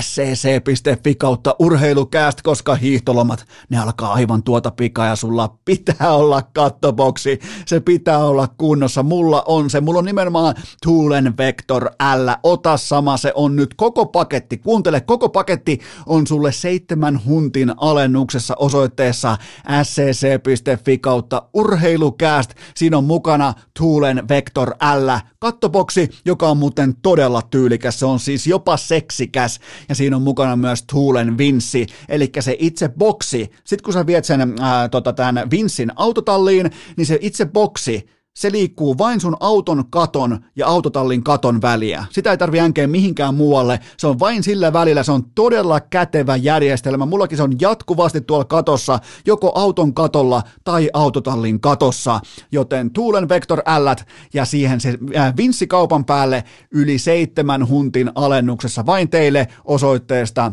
scc.fi kautta urheilukääst. Ja mitä tulee kattoboksiin, mä vaan nopeasti totean, että Äh, kunnon kattoboksi, kunnollinen, huolellinen, fiksu, oikein ku, niin kuin viimeisen päälle laadukas kattoboksi käytössä, niin tuntuu yhtäkkiä, että sun auto on triplasti, jopa nelinkertaisesti isompi kuin normaalisti sisätiloiltaan, joten Tuulen Vector L ja Tuulen Vinssi yli seitsemän huntin alennuksessa vain teille osoitteesta scc.fi kautta urheilukääst, menkää kaupoille he- heti, tarjous on voimassa 28. helmikuuta saakka. Ää, tähän kylkee myös toinen huippunopea kaupallinen tiedote, ja sen tarjoaa urheilukästin päyhteistyökumppani Wilson Coffee. Ää, kellä on parhaat pavut? Kellä on parhaat pavut? Kyllä vain Wilson Coffeella, ja nyt myös uusi matta musta paketti, todella uljas, ai että siis ainoa oikea mitalikahvi tähän hienoon suomalaisurheilun viikkoon. Mä starttasin jo eilen Wilsonin pavuilla kunnon mitalikahvit ja nyt tulee sitten vielä torstaina, perjantaina, jopa lauantainakin mitalikahvien keittelyitä, niin valitse säkin Wilson Coffee, lahtelainen piskuinen alta vastaaja, ohipelaa ne jättimäisten pahtimoiden tuotteet ja ota se piskuinen alta vastaaja. Muistakaa jättää korttelitoiveita, mutta muistakaa ennen kaikkea mennä wilsoncoffee.fi, sieltä verkko kauppa ja tilatkaa papulaatikko, hieno uusi mattamusta paketti Wilson Coffee Fi. Ja muistakaa myös se, että kaikki urheilukästi fanituotteet löytyy osoitteesta hikipanta.fi, hiihtokamat ihan joka lähtöön, salikamat, salikassit, urheilukassi, joka lää, siis kaikki, ihan kaikki. Menkää tilaamaan osoitteesta hikipanta.fi ja nyt ääneen hiihdon huippuasiantuntija Sami Musti Jauhojärvi. Treenikamat niskaan, kuulokkeet korville, kästi tulille ja toistot sisään. On aika toivottaa tervetulleeksi urheilukästiin seuraavaa vieras, jota on toivottu Askiin ladulle todella todella monta kertaa ja vihdoin hän on täällä. Sami Musti Jauhojärvi, tervetuloa urheilukästiin. Kiitoksia. Meillä on tämmöinen vähän hitaasti lämpöä. Sä olet lähettänyt mulle viestejä IGn kautta jo varmaan pari vuotta aikaa, olisiko ensimmäinen viesti tullut ainakin puolitoista vuotta aikaa ja vihdoin viimein nyt sitten saatiin aikataulut natsaamaan yksi. Joo, eikä toi... ylipäänsä vastasin sinun viestiin. Joo, ja tämähän ei ole mitään pikajuoksua, vaan tämä on maratonia ja, ja lähtökohtaisestikin lopputulos määrittelee aina sitten sen, että miten on edetty, niin, niin, niin tota, tosiaan se muuten pitää paikkansa. Taisin lähettää tuossa olisiko ollut puolitoista, ehkä vuosi sitten eka kerta, että no mitenkäs musti tuutko vieraaksi ja, ja tota, silloin oli muita kiireitä ja nyt sitten uusi ralli ja nyt me ollaan vihdoin tässä, joten tota, tämähän meni oikeastaan aika hyvin. Niin, kun tämä kuitenkin on tämmöistä, että ei olla ihan niin face to face äh, lima yhteydessä, niin tänne on huomattavasti paljon helpompi järjestää aikaa, kun ei tarvitse lähteä siirtymään mihinkään. Se on just näin, se on tismalleen tällä tavalla tämä homma, mutta tota, mitäs, mitäs Mustille kuuluu? Onko nyt, eh, onko olympiakiimaa, onko hiihtokiimaa, onko paljon tullut lunta Hollolassakin ja näin poispäin, niin mikä se on tällä hetkellä Ukolla, mikä on mieliala ja mikä on kunto? Kunto on tällä hetkellä nousukunto. Se on aina hieno fiilis ja me tuossa tein loppuvuodesta semmoisen päätöksen, että tämän vuoden puolella mie käyn vähintäänkin kerran viikossa tekemässä saliharjoituksen. Mulla on tuossa autotallin päässä oma pieni punttisali, jossa pystyy kaikki ne liikkeet, mitä hiihtäjänä tarvii tehdä, niin pystyy tekemään. Ja se on ollut pikkusen tyhjän vähäisellä käytöllä tuon vuoden 2021, niin myös tein sen päätöksen, 22 vuosi kun päättyy, niin 52 punttireeniä on tehty. Okei, no toihan on hyvä, hyvä lähtökohta. Miten muuten, kerro nopeasti, että mitkä liikkeet, vaikka kolme tärkeintä liikettä nimenomaan hiihtäjälle, mä en ole koskaan siis nähnyt hiihtäjän kuntosaliharjoittelua, niin mitkä on sellaisia keskeisimpiä äh, kuntosaliharjoitemuotoja nimenomaan huippuhiihtäjälle? Riippuu kyllä jonkun verran siitä, että onko rinteri vai onko normimatkoja hiihtäjä, tarvitseeko paljon voimaa vai selviääkö vähän vähemmällä voimalla, mutta jos omia suosikkeja sanoisin, niin kyllä rinnalle veto ylöstyöntö on yksi parhaista liikkeistä sillä, että se koko roppa käytössä ja kehittää aika hyvin, pystyy nopeusvoimana tekemään ja saapi räjähtävyyttä esille. Yliveto totta kai tarvitsee pikkusen leveää selkälihasta vähän ojentajaakin aktivoi ja tasatyönnön määrä on lisääntynyt merkittävästi. Pertsaa hiihossa ja kyllä tuolla vapaan vastussakin ylävartalon kapasiteettia kysytään ja kyllähän nyt peruspenkki pitää aina olla saliohjelmassa. Se on just näin. Miten muuten arvelet, kellä on vaikkapa Suomen nykyhiihtäjistä, kellä on paras penkkipunnerustulos? No sen tiedän ainakin sanoa, että ei ole Iivo Niskanen kyseessä, jos puhutaan penkkipunneruksen absoluuttisesta maksimista. Mutta voisin kuvitella, että Johnny the Hill, eli Joni Mäki voisi olla yksi, tai, tai sitten Vuorisen Lauri, se on kyllä, Lauri on aika pieni kokoinen, että pystyisiköhän se ihan Joni lukehmiin, mutta eikä ne aika likelle printerit ole siellä keulapäässä kuitenkin. Ja nyt kun Iivo kuuntelee sieltä Pekingistä käsin, niin, niin nyt ei mitään muuta kuin sitten vähän raskaampaa rautaa tankoja ja muuta kuin penkkiä tekemään salille ennen 15 kilsan väliaika lähtöä, niin, niin hyvä tulee. Mutta, mitä? No? Tässähän kukaan ei tule kysymään Iivolta hyvin, hyvin sun suorituksen jälkeen, että paljon sinun penkki tulossa. No mä voin luvata, mä voin luvata nyt näillä puheilla, että mä voin kysyä joskus. Siihen voit joskus kysyä, joo. mä, voin, mä voin sen joskus tehdä, mutta onhan se... Onhan se tota... Tai pikkupojat voi tulla kysymään. No mä la... panit, että hei paljon pukkaat penkistä. Mä, tota, mä lasken tässä niin kuin hiihdon saralla, mä lasken myös itseni ihan täysin pikkupojaksi, joten mulla on tavallaan niin kuin mandaatti kysyä näitä asioita, mutta, mutta toi on ihan mielenkiintoinen, koska niin kuin sanoin, mä en ole koskaan ihan vakavasti puheen, mä en ole koskaan nähnyt hiihtäjän kuntosaliharjoittelua, niin tavallaan vähän mallintaa sitä, että minkä lihasryhmien kanssa tehdään töitä ja mistä se vipu kaivetaan, mistä se papu kaivetaan siihen just vaikka ää, tasatyöntöä tai vastaavaa, niin toi oli hienoa kuulla, mutta tota, nyt sitten hyökätään tähän itse, itse materiaaliin käsiksi ja viedään totta kai siis Musti Auhojärvi, meidän kaikkien suosikki asiantuntija hiihdon saralta. Ja mulla on vain yksi, me ollaan, me ollaan ajantiimoilta, me ollaan, ää, meillä kello käy, mulla on vain yksi urheilukästi legendaarinen lämmittelykysymys ja se kuuluu näin, että ootko itse koskaan pelannut somessa erittäin suosittua mustipingoa? En ole somessa pelannut mustipingoa, mutta se on kyllä tullut vastaan mulle. WhatsApp-viesteinä on lähetetty ja somessakin se on tullut vastaan ja tunnistin kyllä bingosta aika paljon näitä ruutuja, jotka toistuu lähetyksestä toiseen. Se on, se on kaiken lisäksi vielä, se on hauskasti, niin kuin aidosti hauskasti tehty pingo. Siinä ei ole mitään niin kuin väärämielistä tai siinä ei ole mitään tällaista niin kuin vääräleukaista mukana. Se on mun mielestä hyvin laadittu pingo ja siinähän on taustalla siis Remi Lindholmin faniporukka, jotka on intohimoisia hiihdon faneja, joten tota, mä oon pari kertaa pelannut ja, ja se on itse asiassa aika mukavaa ajanvietettä siihen hiihdon, varsinkin jos on vaikka väliaikalähtökilpailu, missä ensin lähtee ehkä vähän tuntemattomia hiihtäjä tällaiselle niin kuin, äh, sivusta äh, vähän niin kuin oheiskatsojalle, niin siinä on mukava vähän pelailla pingoa, niin, niin tota, mutta se on niin hienoa kuulla, että säkin oot tästä kuullut. Joo, ja olen, olen ottanut ihan ilolla ja otettuna vastaan tämän pingon, että on herättänyt tunteita ilmeisesti, koska tämmöinen on luotu.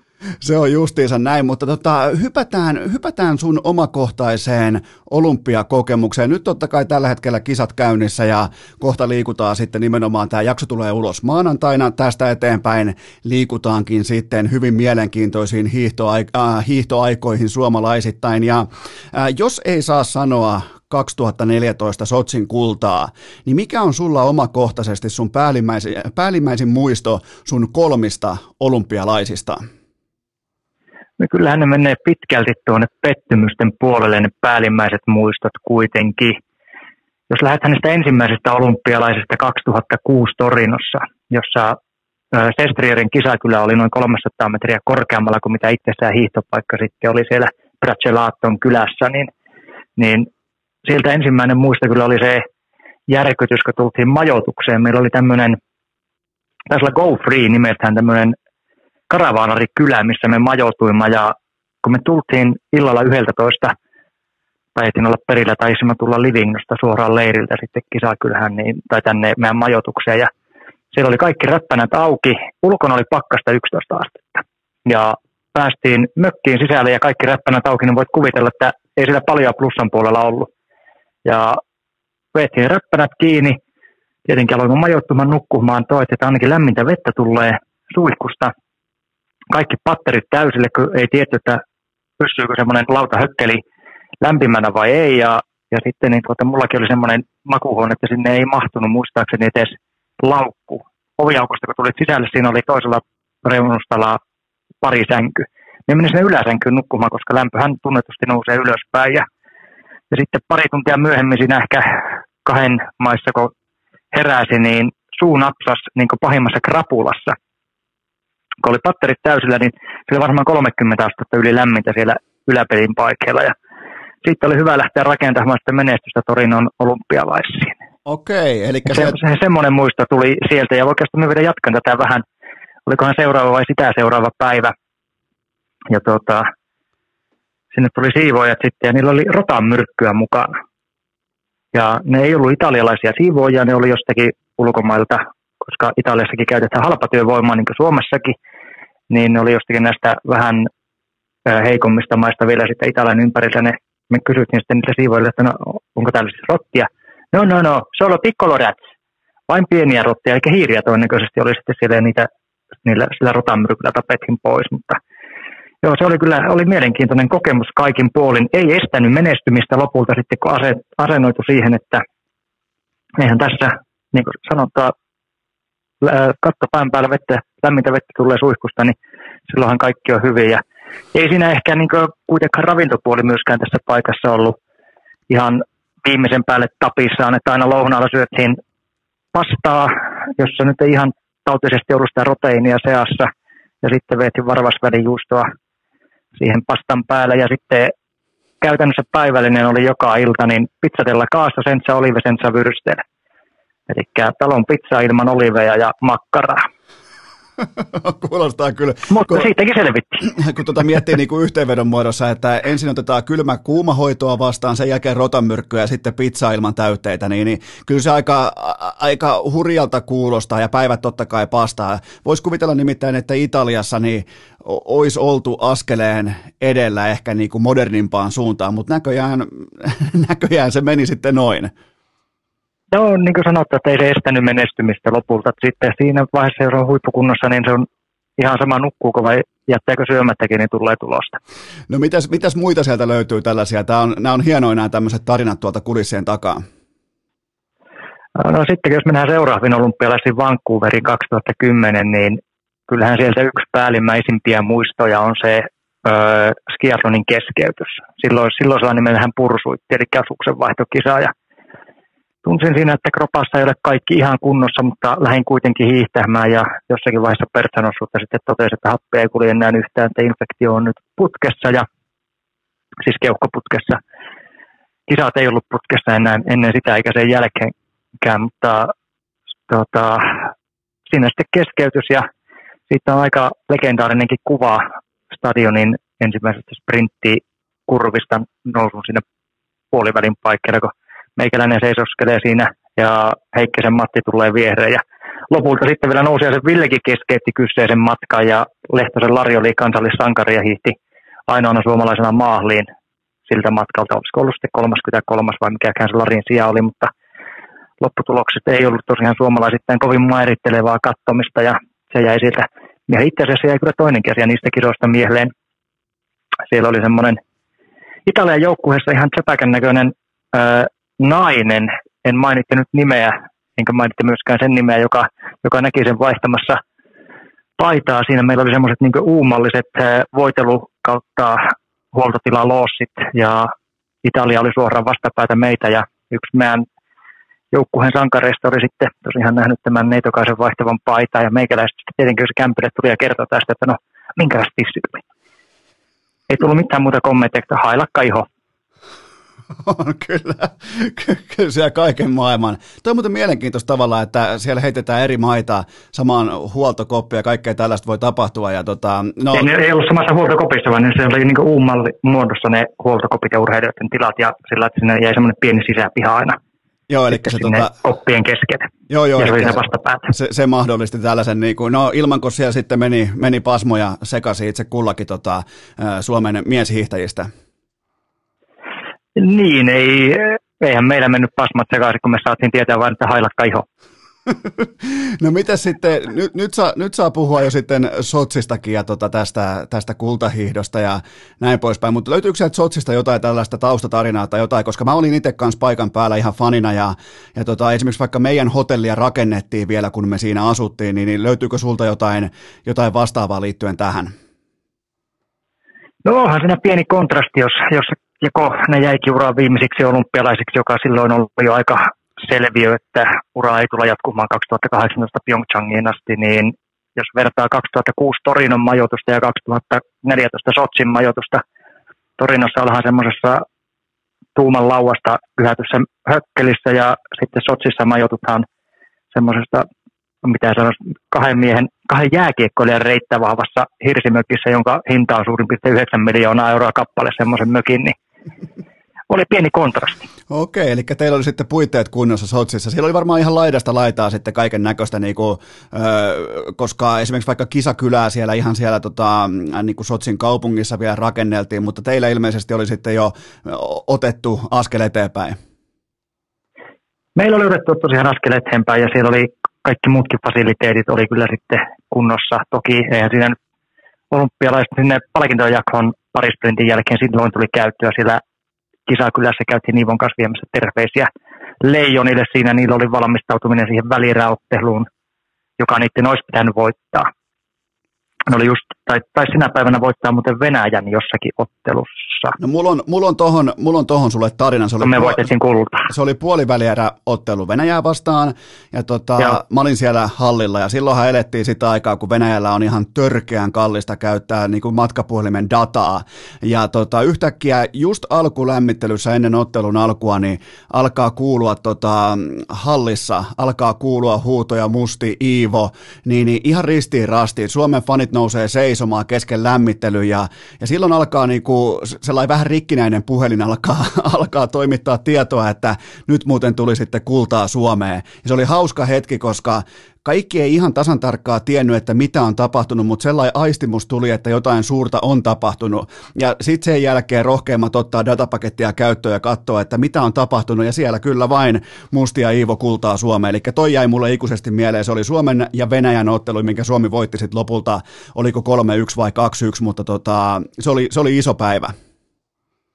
Ja sitten tosiaan se palkintojakohan oli seuraavana päivänä, eli se taisi olla torstai. Ja oliko sitten Suomella torstaina vai perjantaina peli, että pääseekö loppuotteluun vai tipahtaako pronssiottelu. Ja sitten hän sitten valitettavasti hävisi sen ottelun ja ei meidän tsemppaus ei siivittänyt leijonia sitten kuitenkaan kultamitaliottelun asti.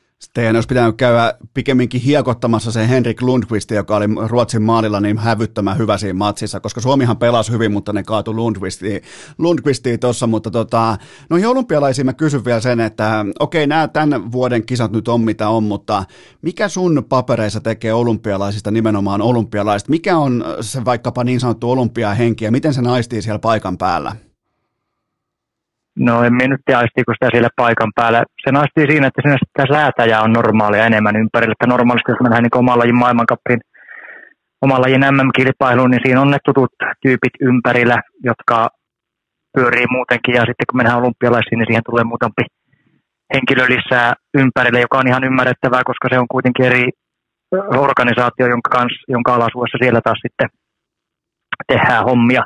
Mutta olympialaiset sinänsä, jos miettii niitä ilmiönä, ne on joka neljäs vuosi. Olympiamitalit on erittäin himoittuja ja jokainen urheilija pyrkii tekemään ennen olympialaisia vähän enemmän, vähän paremmin. Ja yleensä siinä käy niin, että tulokset on vähän huonompia sitten. Eli se menee vähän... Se olympiahenkeä. Niin se menee, se menee jopa huipuillakin, se menee niin kuin väkisin puristamiseksi paikoin. Kyllä, ja se näkyy sitten tuloksessa.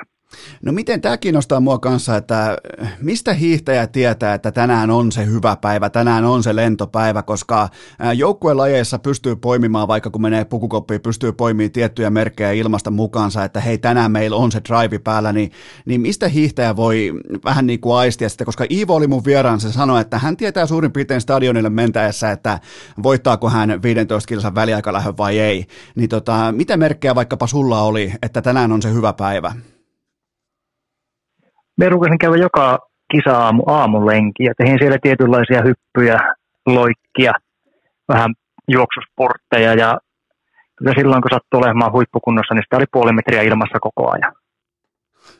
Eli se on, se on siis vaan sen aistii siitä, että tänään muuten sitten on jalka terävänä. Joo, joskus kävi kyllä niinkin, että jännitys hämäsi pikkusen tätä fiilinkiä ja, ja tuota, oli semmoinen, että tuntui, että ei jaksa mitään, ei pysty mihinkään. Ja alkuverryttelyssäkin oli vielä vähän epävarma olo, kunnes sitten kun viimeinen piippaus starttiviivalla kävi, niin sen jälkeen tunsi, että okei, tänään lähti. No entäs tämä, tämäkin kiinnostaa mua, että äh, hiihtoa katsotaan olympialaisissa niin kuin muutenkin, totta kai se on, se on Suomen klassinen supermenestyslaji, se on erittäin suosittua, ää, äh, erittäin suosittu TV-laji, niin aistiiko sen olympialaisissa jotenkin erityisesti, että enemmän tai vähemmän hiihtäjillä on sitä mitalipainetta siellä menestyshullun kansan niskassa? Arvokisat ylipäänsä, ei, ei olympialaiset siitä oikeastaan erotu. Ja onhan siinä nyt sillä, että oletko olympiakävijä vai olympiamitalistin urheilija, saattaa sitä miettiä, että tässä on niin kisaturistin leimaa tulossa ottaa, jos ei ole sitten niitä mitaliehokkaita niihin kilpailuihin. Niin, eli siellä on myös, totta kai siis, miten sä muuten itse kohtasit urheilijan sen, että totta kai sä oot nähnyt sen, kun on selkäätaputtelijoita koko Sotsi ja koko Venäjä ja koko lentokoneet ja lentokentät täynnä, mutta sä oot nähnyt myös sen puolen, kun tulee puukkoa, niin, niin, niin tota, mi, miltä se tuntuu, kun media hyökkää, fanit hyökkää, kansa hyökkää nimenomaan, että sieltä tulee täysin kohtuuttomiakin kommentteja? Ei kai siinä. Sehän on itse ansaittua ja aiheutettua urheilija on tasan niin hyvä kuin se viimeisen tulos on. Ja itse asiassa tästä tuli ihan hyvääkin kokemusta 2009 Liberetsissä MM-kisoissa 15 kokemattomuutta, niin huolimattomuutta, niin mihin se nyt pistää ihan peilineestä kuitenkin. Koko vartalopeilistä voi katsoa syyllisen, niin otin väärän suksen ja lähin siihen yhtenä mitaliheukkana, jopa voittajaheukkana siihen 15 ja Heikkisen Matti kuitenkin sitten korjasi sitten sen pronssin kotia, niin mulla oli silloin, silloin oli muodissaan, että on kotisivut, niin serveri sulki meikäläisen kotisivut, kun luulit, että sinne on tullut hyökkäys, vai mikä sen viralliselta nimeltään onkaan, tuli niin paljon shaisseja sinne meikäläisen shoutboxiin, että se tosiaan serveri, serveri löysin kiinni, ja siellä oli kyllä muutamia kommentteja kerkesin sieltä lukea ennen kuin sivut sulkeutui, niin ei ollut ihan positiivisinta tekstiä, mutta sekin pitää ammentaa vain voimaksi. Okay. Silloin on herättänyt tunteita. Okei, eli siihen aikaan tuli vielä niin sanottuja kotisivuraivoja, ne on nykyään pelkästään someraivoja. Joo, se on, se on ihan eri sitten tämä someraivo kuin kotisivuraivo. Okei, okay, toi, toi on hyvä tietää. Okei, hypätään sun upeasta, upeasta tota, hiihtourasta tähän hienoon nykyuraan ja ihan pari poimintaa siitä. Tää on, tota, sä oot siirtynyt totta kai Yleltä Viaplaylle ja miten tämä muutos on sujunut? Onko kaikki oikeastaan ihan tuttua? Onko joku asia, mikä on erilainen? Totta kai Jussi Eskola siinä rinnalla edelleen, mutta onko jotain, jokin asia muuttunut? No on muuttunut se, että siellä ei ole aina samat henkilöt vastassa, ei ole samat henkilöt esimerkiksi äänipöydän takana, ei ole sama henkilö ohjaamassa lähetystä. Ja ihmisillä on erilaisia tapoja toimia, että siinä on sitten sopeutuminen ollut siihen, että eri henkilöillä on erilainen tapa. Ja sitten kun sillä useampi ohjaajakin on ollut, niin, niin tottua aina kyseisen ohjaajan toimintatapaan. Ja nyt se on muuttunut myös, että nyt spekuloidaan ennakkonurheilusta, spekuloidaan jälkikäteen urheilusta ja puhutaan oikeasti sportista. Viihteen tekeminen oli kyllä Ylellä kieltämättä. Siinä sai mahtavia kokemuksia. Se oli itsellekin välillä viihyttävää, mutta välillä pakka se sportin puoli vain unohtumaan, kun lähetyspaikoja katsoi, niin siellä annettiin aika vähän sitten muualla kuin itsessään lähetyksessä ää, aikaa siihen hiihon ja sportin spekuloimiseen. Niin, toi on muuten hyvä pointti. Täytyy ihan itsekin näin penkkiurheilijan todeta, että siellä oli tosi paljon tällaisia kieltämättä kyllä ihan hauskoja segmenttejä vaikka Palanderin kanssa, missä te otitte vaikka toistenne lajeista mittaa tai vastaavaa, niin nyt, nyt sitten taas Viaplaylla niin fokus on vaikkapa Iivon kunnossa, Iivon suksivalinnassa, äh, vaikkapa Pärmäkosken äh, tekniikassa näin poispäin, niin siinä on muuten ihan selkeä ero. On joo, ja se on hyvä, että lähetykset on erilaisia. Se on nimenomaan... Palvelee eri, vähän eri segmenttiä. Se on nimenomaan just näin. Miten toi sun siirto, mitä muuta työhön liittyvää tämä siirto mahdollisti? Totta kai henkilökohtaisia kumppanisopimuksia, mä oon nähnyt sulta vaikkapa jo somemainoksia, Nextoria, siellä on ollut mullekin tuttuja mainostajia mukana, niin, niin oliko tämä, onko tämä vähän niin kuin osa tätä pakettia, että nyt kun on sitten kaupallisella puolella, niin tälläkin on sallittua? Itse asiassa minä en Yleltä joutunut tai kysynyt koskaan, että olisinko minä saanut tehdä somen markkinointia. Mehän teihin siis toiminimellä työt Ylelle yhtä lailla kuin tehdä Viaplayllekin.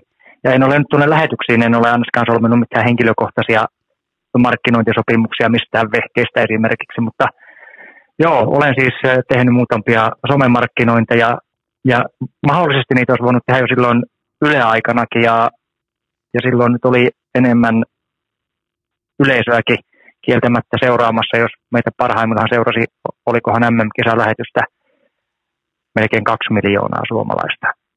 Niin käytännössä kun joka kolmas suomalainen katsoo, niin siihen ei ehkä ihan tuolla maksukanavapuolella päästä. Ja yksi asia muuten, mikä on Ylen jälkeen muuttunut, niin minun pitää nykyään silittää itse paijat.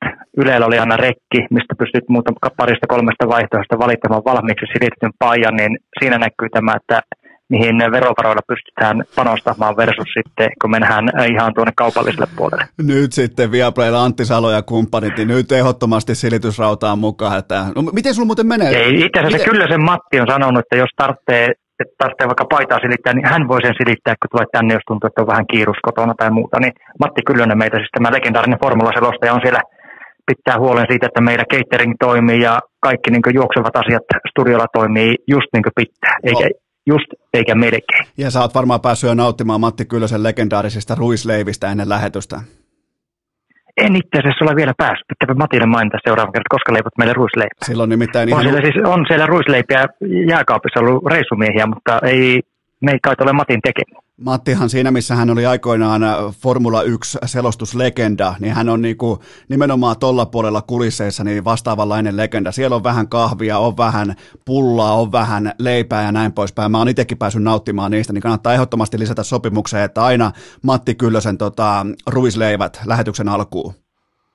Selvä, siis paljon, paljon hyvää Matti on kyllä meille tehnyt sinne ja niin kuin mainit, niin siellä on kyllä aina on snackia tarjolla että sen puolesta ei tarvitse niin kuin, energiavaiheessa lähteä kommentointia suorittamaan. Sä siirryit silloin aika nopeasti tota, uran päättymisen jälkeen TV-puolelle, niin, niin missä kohdin sä huomasit, että tämä asiantuntija pesti, tämä on sun, tämä sujuu äärimmäisen hienosti, ja, ja oliko siinä joku hetki, joku kilpailu, oliko siinä tiettyä, niin kuin, oliko joku tietty vähän niin kuin laskeutumisaika vaikkapa, että kaksi ekaa kisaa tunnustelle ja sen jälkeen drive päälle, koska mä ainakin muistan sen niin päin, että kyllä se lähti aika mukavasti käyntiin välittömästi.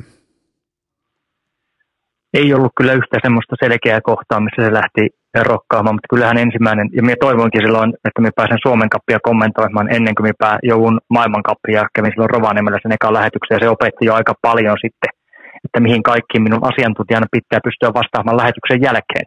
Siinä heitettiin kysymys välittömästi, että no ketä valitte tämän päivän kisan perusteella Rukan maailmankapjoukkueeseen? Ai, vähän ööaapisen lajassa siinä, että no, ai tämmöisetkin asiat piti huomioida. Mutta sitten kyllä siihen aika nopeasti alkoi rutiini tulemaan ja mikä olen tykännyt jo tuolla urheiluuran aikana tehdä asioita niin, että pohjustaa, että siellä ei ole jossittelun varaa ihan hirveästi, niin samalla lailla me suhtauduin näihin lähetyksiinkin heti alusta pitäen, että me tehdään aika paljon taustatusta siellä. Tiesit se jo sun Kaivele vanhaa tulosta ja niin edelleen. Tiesit se jo sun hiihtouran aikana, että mediahommat kutsuu joskus myöhemmin tai nimenomaan asiantuntijatehtävät? Ei ollut kyllä hajua semmoisesta, että mitä alan tekemään. Mie annoin itselle mahdollisuuden kellutella ensimmäisen vuoden uran päättymisen jälkeen. Eli otan vastaan mitä tulee, jos kiinnostaa. Jos ei kiinnosta, niin sitten alan 18 keväällä aktiivisemmin miettimään, että mikä minusta isona tulee tai mitä meillä on tekemään, mutta tämä ylempesti tippui kyllä aika hyvin sylhiin ja siinä kieltämättä mietin, mulle tarjottiin silloin myös kaupalliselle puolelle sopimusta, niin väistämättä mietin sitä, että kaupallisen puolen yleisö välttämättä ei ole niin suurta kuin mitä se yleisradiolla on, ja tehin siinä tietoisen valinnan, että vähän, vähän heikommalla liksalla lähin yleisradiolle hommiin, ja siinä sitten vierähti se neljä vuotta. Tämä on muuten erittäin tervettä ja erittäin tervetullutta, että joku puhuu näistä asioista ääneen, koska se sun, sun startti Ylellä, se mahdollistaa jättimäisen yleisön, se nostaa sun markkina-arvoa ja sen jälkeen, ihan niin kuin kaikessa muussakin urheilussa, sen jälkeen tehdään vasta se niin kuin ensimmäinen isompi rahasopimus. Ja tässä, tässä toimittiin oikeastaan ihan ö, ammattiurheilun tutulla kaavalla. Niin, eikö se ole niin, että parhaat pelaajat saa parhaat sopimukset joukkuelajeissa. Se on nimenomaan just näin. Ja tota, mennään, mennään eteenpäin. Tätä on, suosittelen siis voimakkaasti kaikkia, kaikkia urheilukästin kuuntelijoita katsomaan hiihtoa Viaplayta. Siellä on Eskola ja siellä on Musti äänessä ja siellä on hauskaa studiossa. Siellä on kotiläksyt aina tehtynä ja sitä on ilo ja suorastaan kunnia katsoa, kun ollaan fokuksella, ollaan ytimessä, ollaan nimenomaan se, mikä mua täytyy vielä sanoa tuosta teidän kombinaatiosta, teidän niinku synergiasta Eskolan kanssa, niin, niin, niin, niin sellainen asiat, jotka syntyvät live-tilanteessa ilman minkäännäköistä suunnittelua tai pohjustusta, niin siinä on teidän ehdoton vastuus. Eli teillä on niin paljon yhteistä kokemusta, niin se vahvuus nousee pintaan. Teillä alkaa niin kuin todella lennokkaasti tulla tiettyjä juttuja ulos, että on kiva tälleen niin kuin ihan urheilufanina kuunnella. No se on mukava kuulla ja kyllähän voin sanoa suoraan, että meikäläisen siirtoon Yleltä Viaplaylle vaikutti erittäin voimakkaasti se, että Jussi siirtyi sinne se oli vähän niin kuin pakettidiili, mutta nyt hypätään takaisin tuonne Pekingin suuntaan ja siellä on yksi kappale urheilukästi intohimoisia kummikuuntelijoita Iivo Niskanen ja ää, Iivolla on iso hiihto perjantaina 11. helmikuuta kello 09.00 aamulla ja koko heittomerkeissä koko Suomi katsoo, että ottaako Iivo kultaa vai ei, joten ää, sä tunnet Iivon totta kai erittäin hyvin, niin miten sä näet näitä seuraavia asioita, kuten vaikkapa sen, että miltä sun silmään Iivon valmius vaikuttaa ja mitä Iivon Iivon ruumiin kieli tällä kaudella on sulle kertonut? No jos katsoo 15 tuloksia, mitä maailmankapissa on hiihetty, kauan avauskisa normimatkoilla Rukala, selkeä voitto.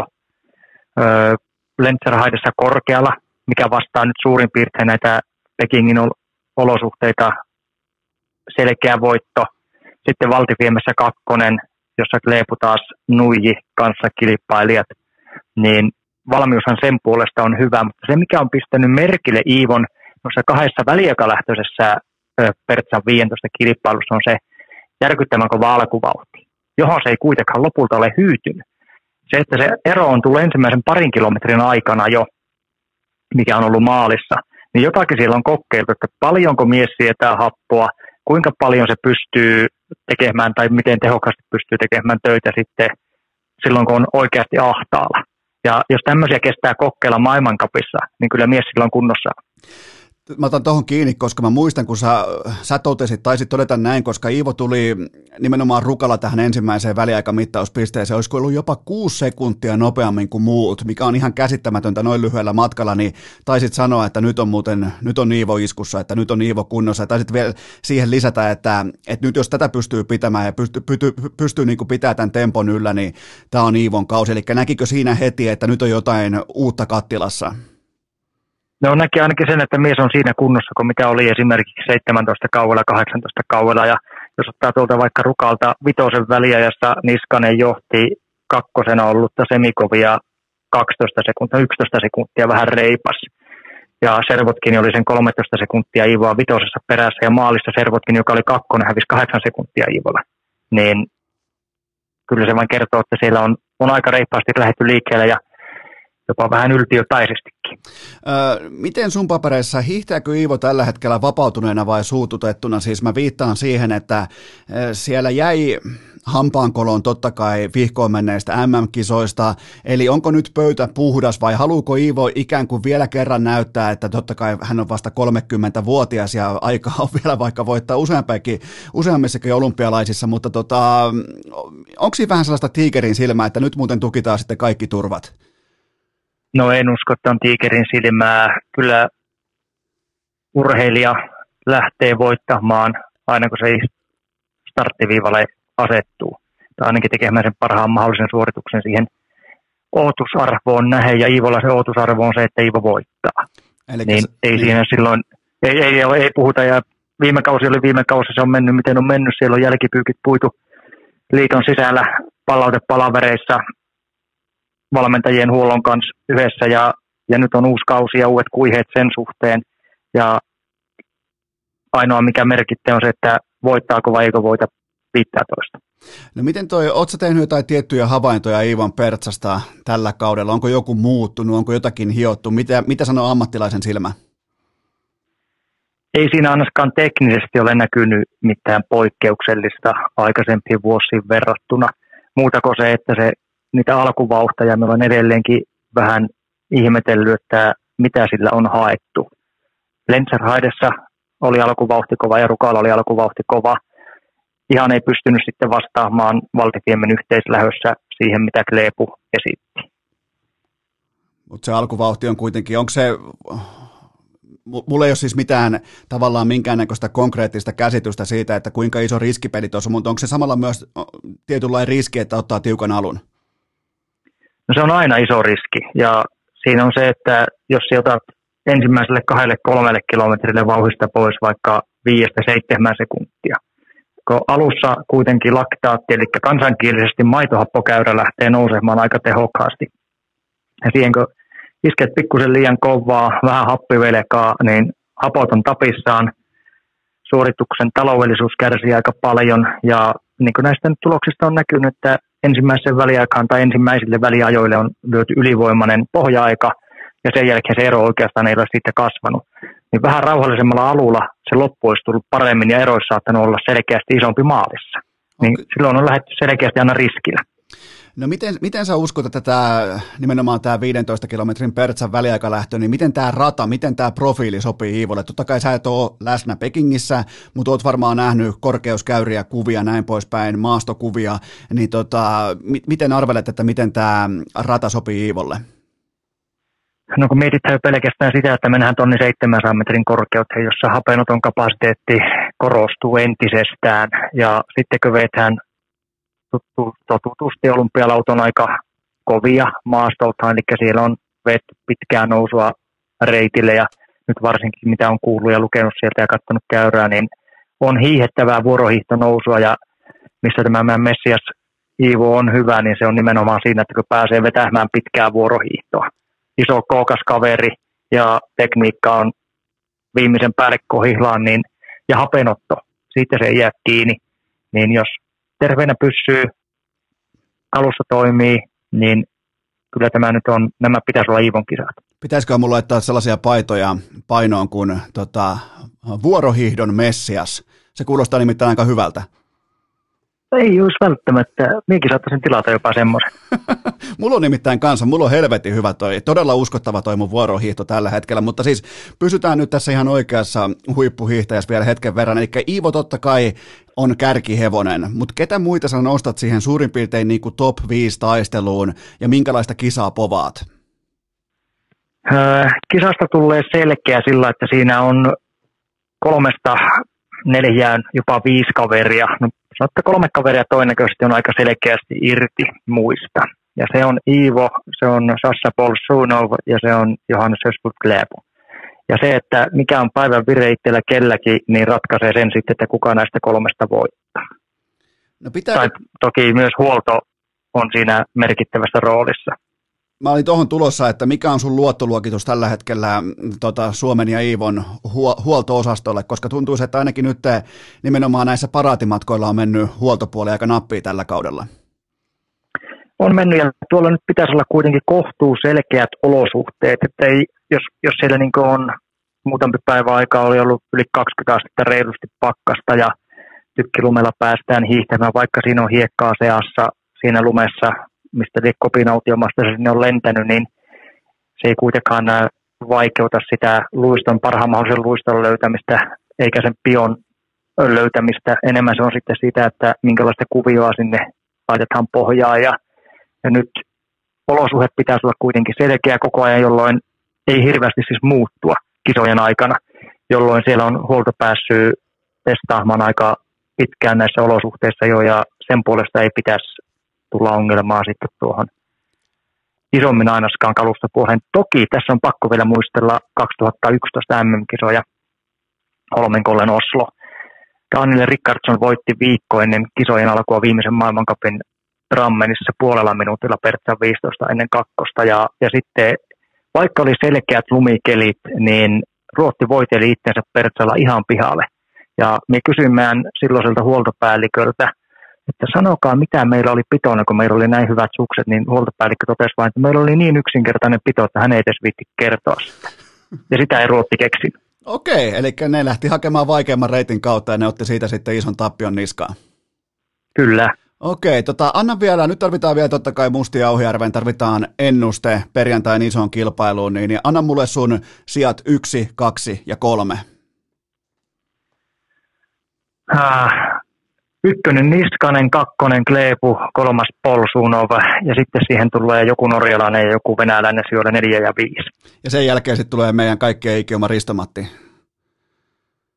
No toivotaan, että tulee siellä kuusi. Se on aika kova suoritus olympialaisissa Kyllähän, normimatkalla. kyllähän meidän Sehän Ristomatti, löytyy jo kato kutos ja ö, Pyeongchangin rintistä. se on, se on just näin ja siinä on, muuten, siinä on hieno mies, mutta tota, tosta, tosta toi oli kiva kuulla, että nimenomaan sun papereissa myös Iivo Niskanen on kultasuosikki ja se on se, mitä urheilukästin kuuntelijat totta kai haluaa myös kuulla ja nyt kun Iivo kuuntelee siellä Pekingissä, niin nyt viimeistään tiedät, että homma on sitten näin. Ö, onko jotakin muuta vielä tähän loppuun, mitä haluat nostaa esiin Pekingin maastohiidosta, joku vaikka pinnan alla kytevä nimi, jota me ää, niin kuin satunnaiskatsojat ei vielä tiedetä tai jotain muuta vastaavaa?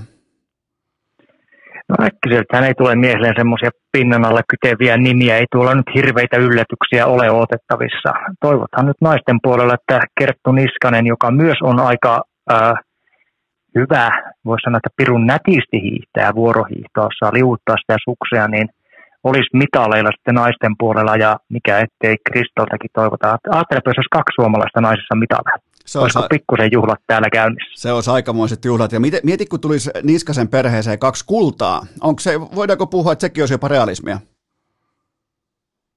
No kyllä se vaatisi pikkusen tuolta vuonomaasta epäonnistumista ja naapurimaastamme rakkaasta Sveanmaasta, että siellä ei kaikki menisi ihan putkeen. Kyllä siinä nyt kuitenkin Teresi Ohakon ehdoton suosikki naisten puolella ei osallistunut Tour de Skille, jossa Kepa voitti Lemserhaiden kisan yhtään sen voittoa himmentämättä, että ei, ei osallistunut ja sitten ei ole tiedossa, että mikä Frida Carlsonin isku on naisten puolella. Okei, eli siellä on tollainen asetelma, mutta on kaiken kaikkiaan tämä on hyvin mielenkiintoista. Anna vielä ihan loppu, anna sun arvio vielä maksalaatikko Remin, eli Remi Lindholmin kisoista, että mitä me, me ollaan siis urheilukästissä, me ollaan kovia Remi Lindholm-faneja, niin anna, anna meille vähän niin kuin kättä pidempään, että mitä voidaan odottaa.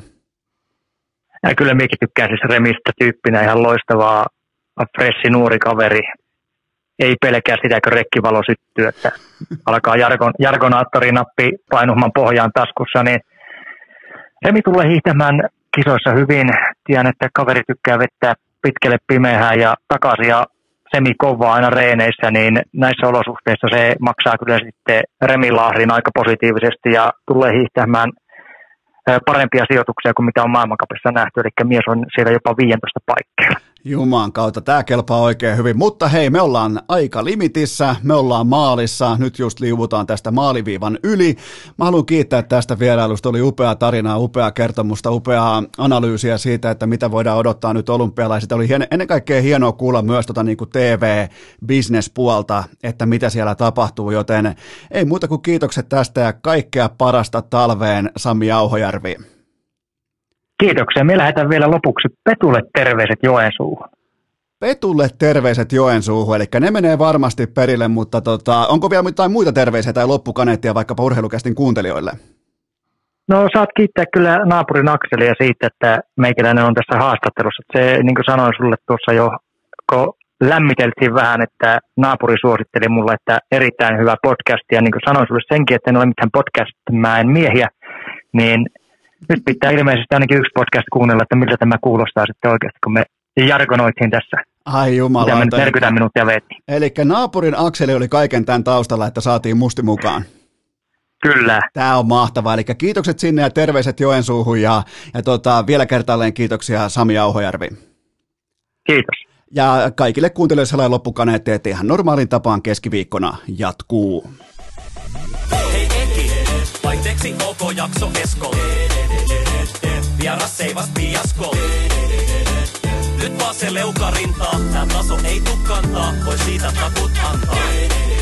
Vaihteeksi OK jakso Esko. Vieras seivas piasko. Nyt vaan se leukarintaa, tää taso ei tuu kantaa, voi siitä takut antaa. Tästäkin huolimatta urheilukäst jatkuu aivan tuota pikaa. Seuraavassa jaksossa puhutaan melko varmasti padelista ja olkalaukkuvaelluksesta. Saisi olla jo levyraatikin vihdoin mukana. Hmm, saatana levyraati. Ihan paska tuomat. Nolla kautta viis. Hyi! Vaate komero tyhjenee. Onko äänitys päällä? Kuuleeko kukaan?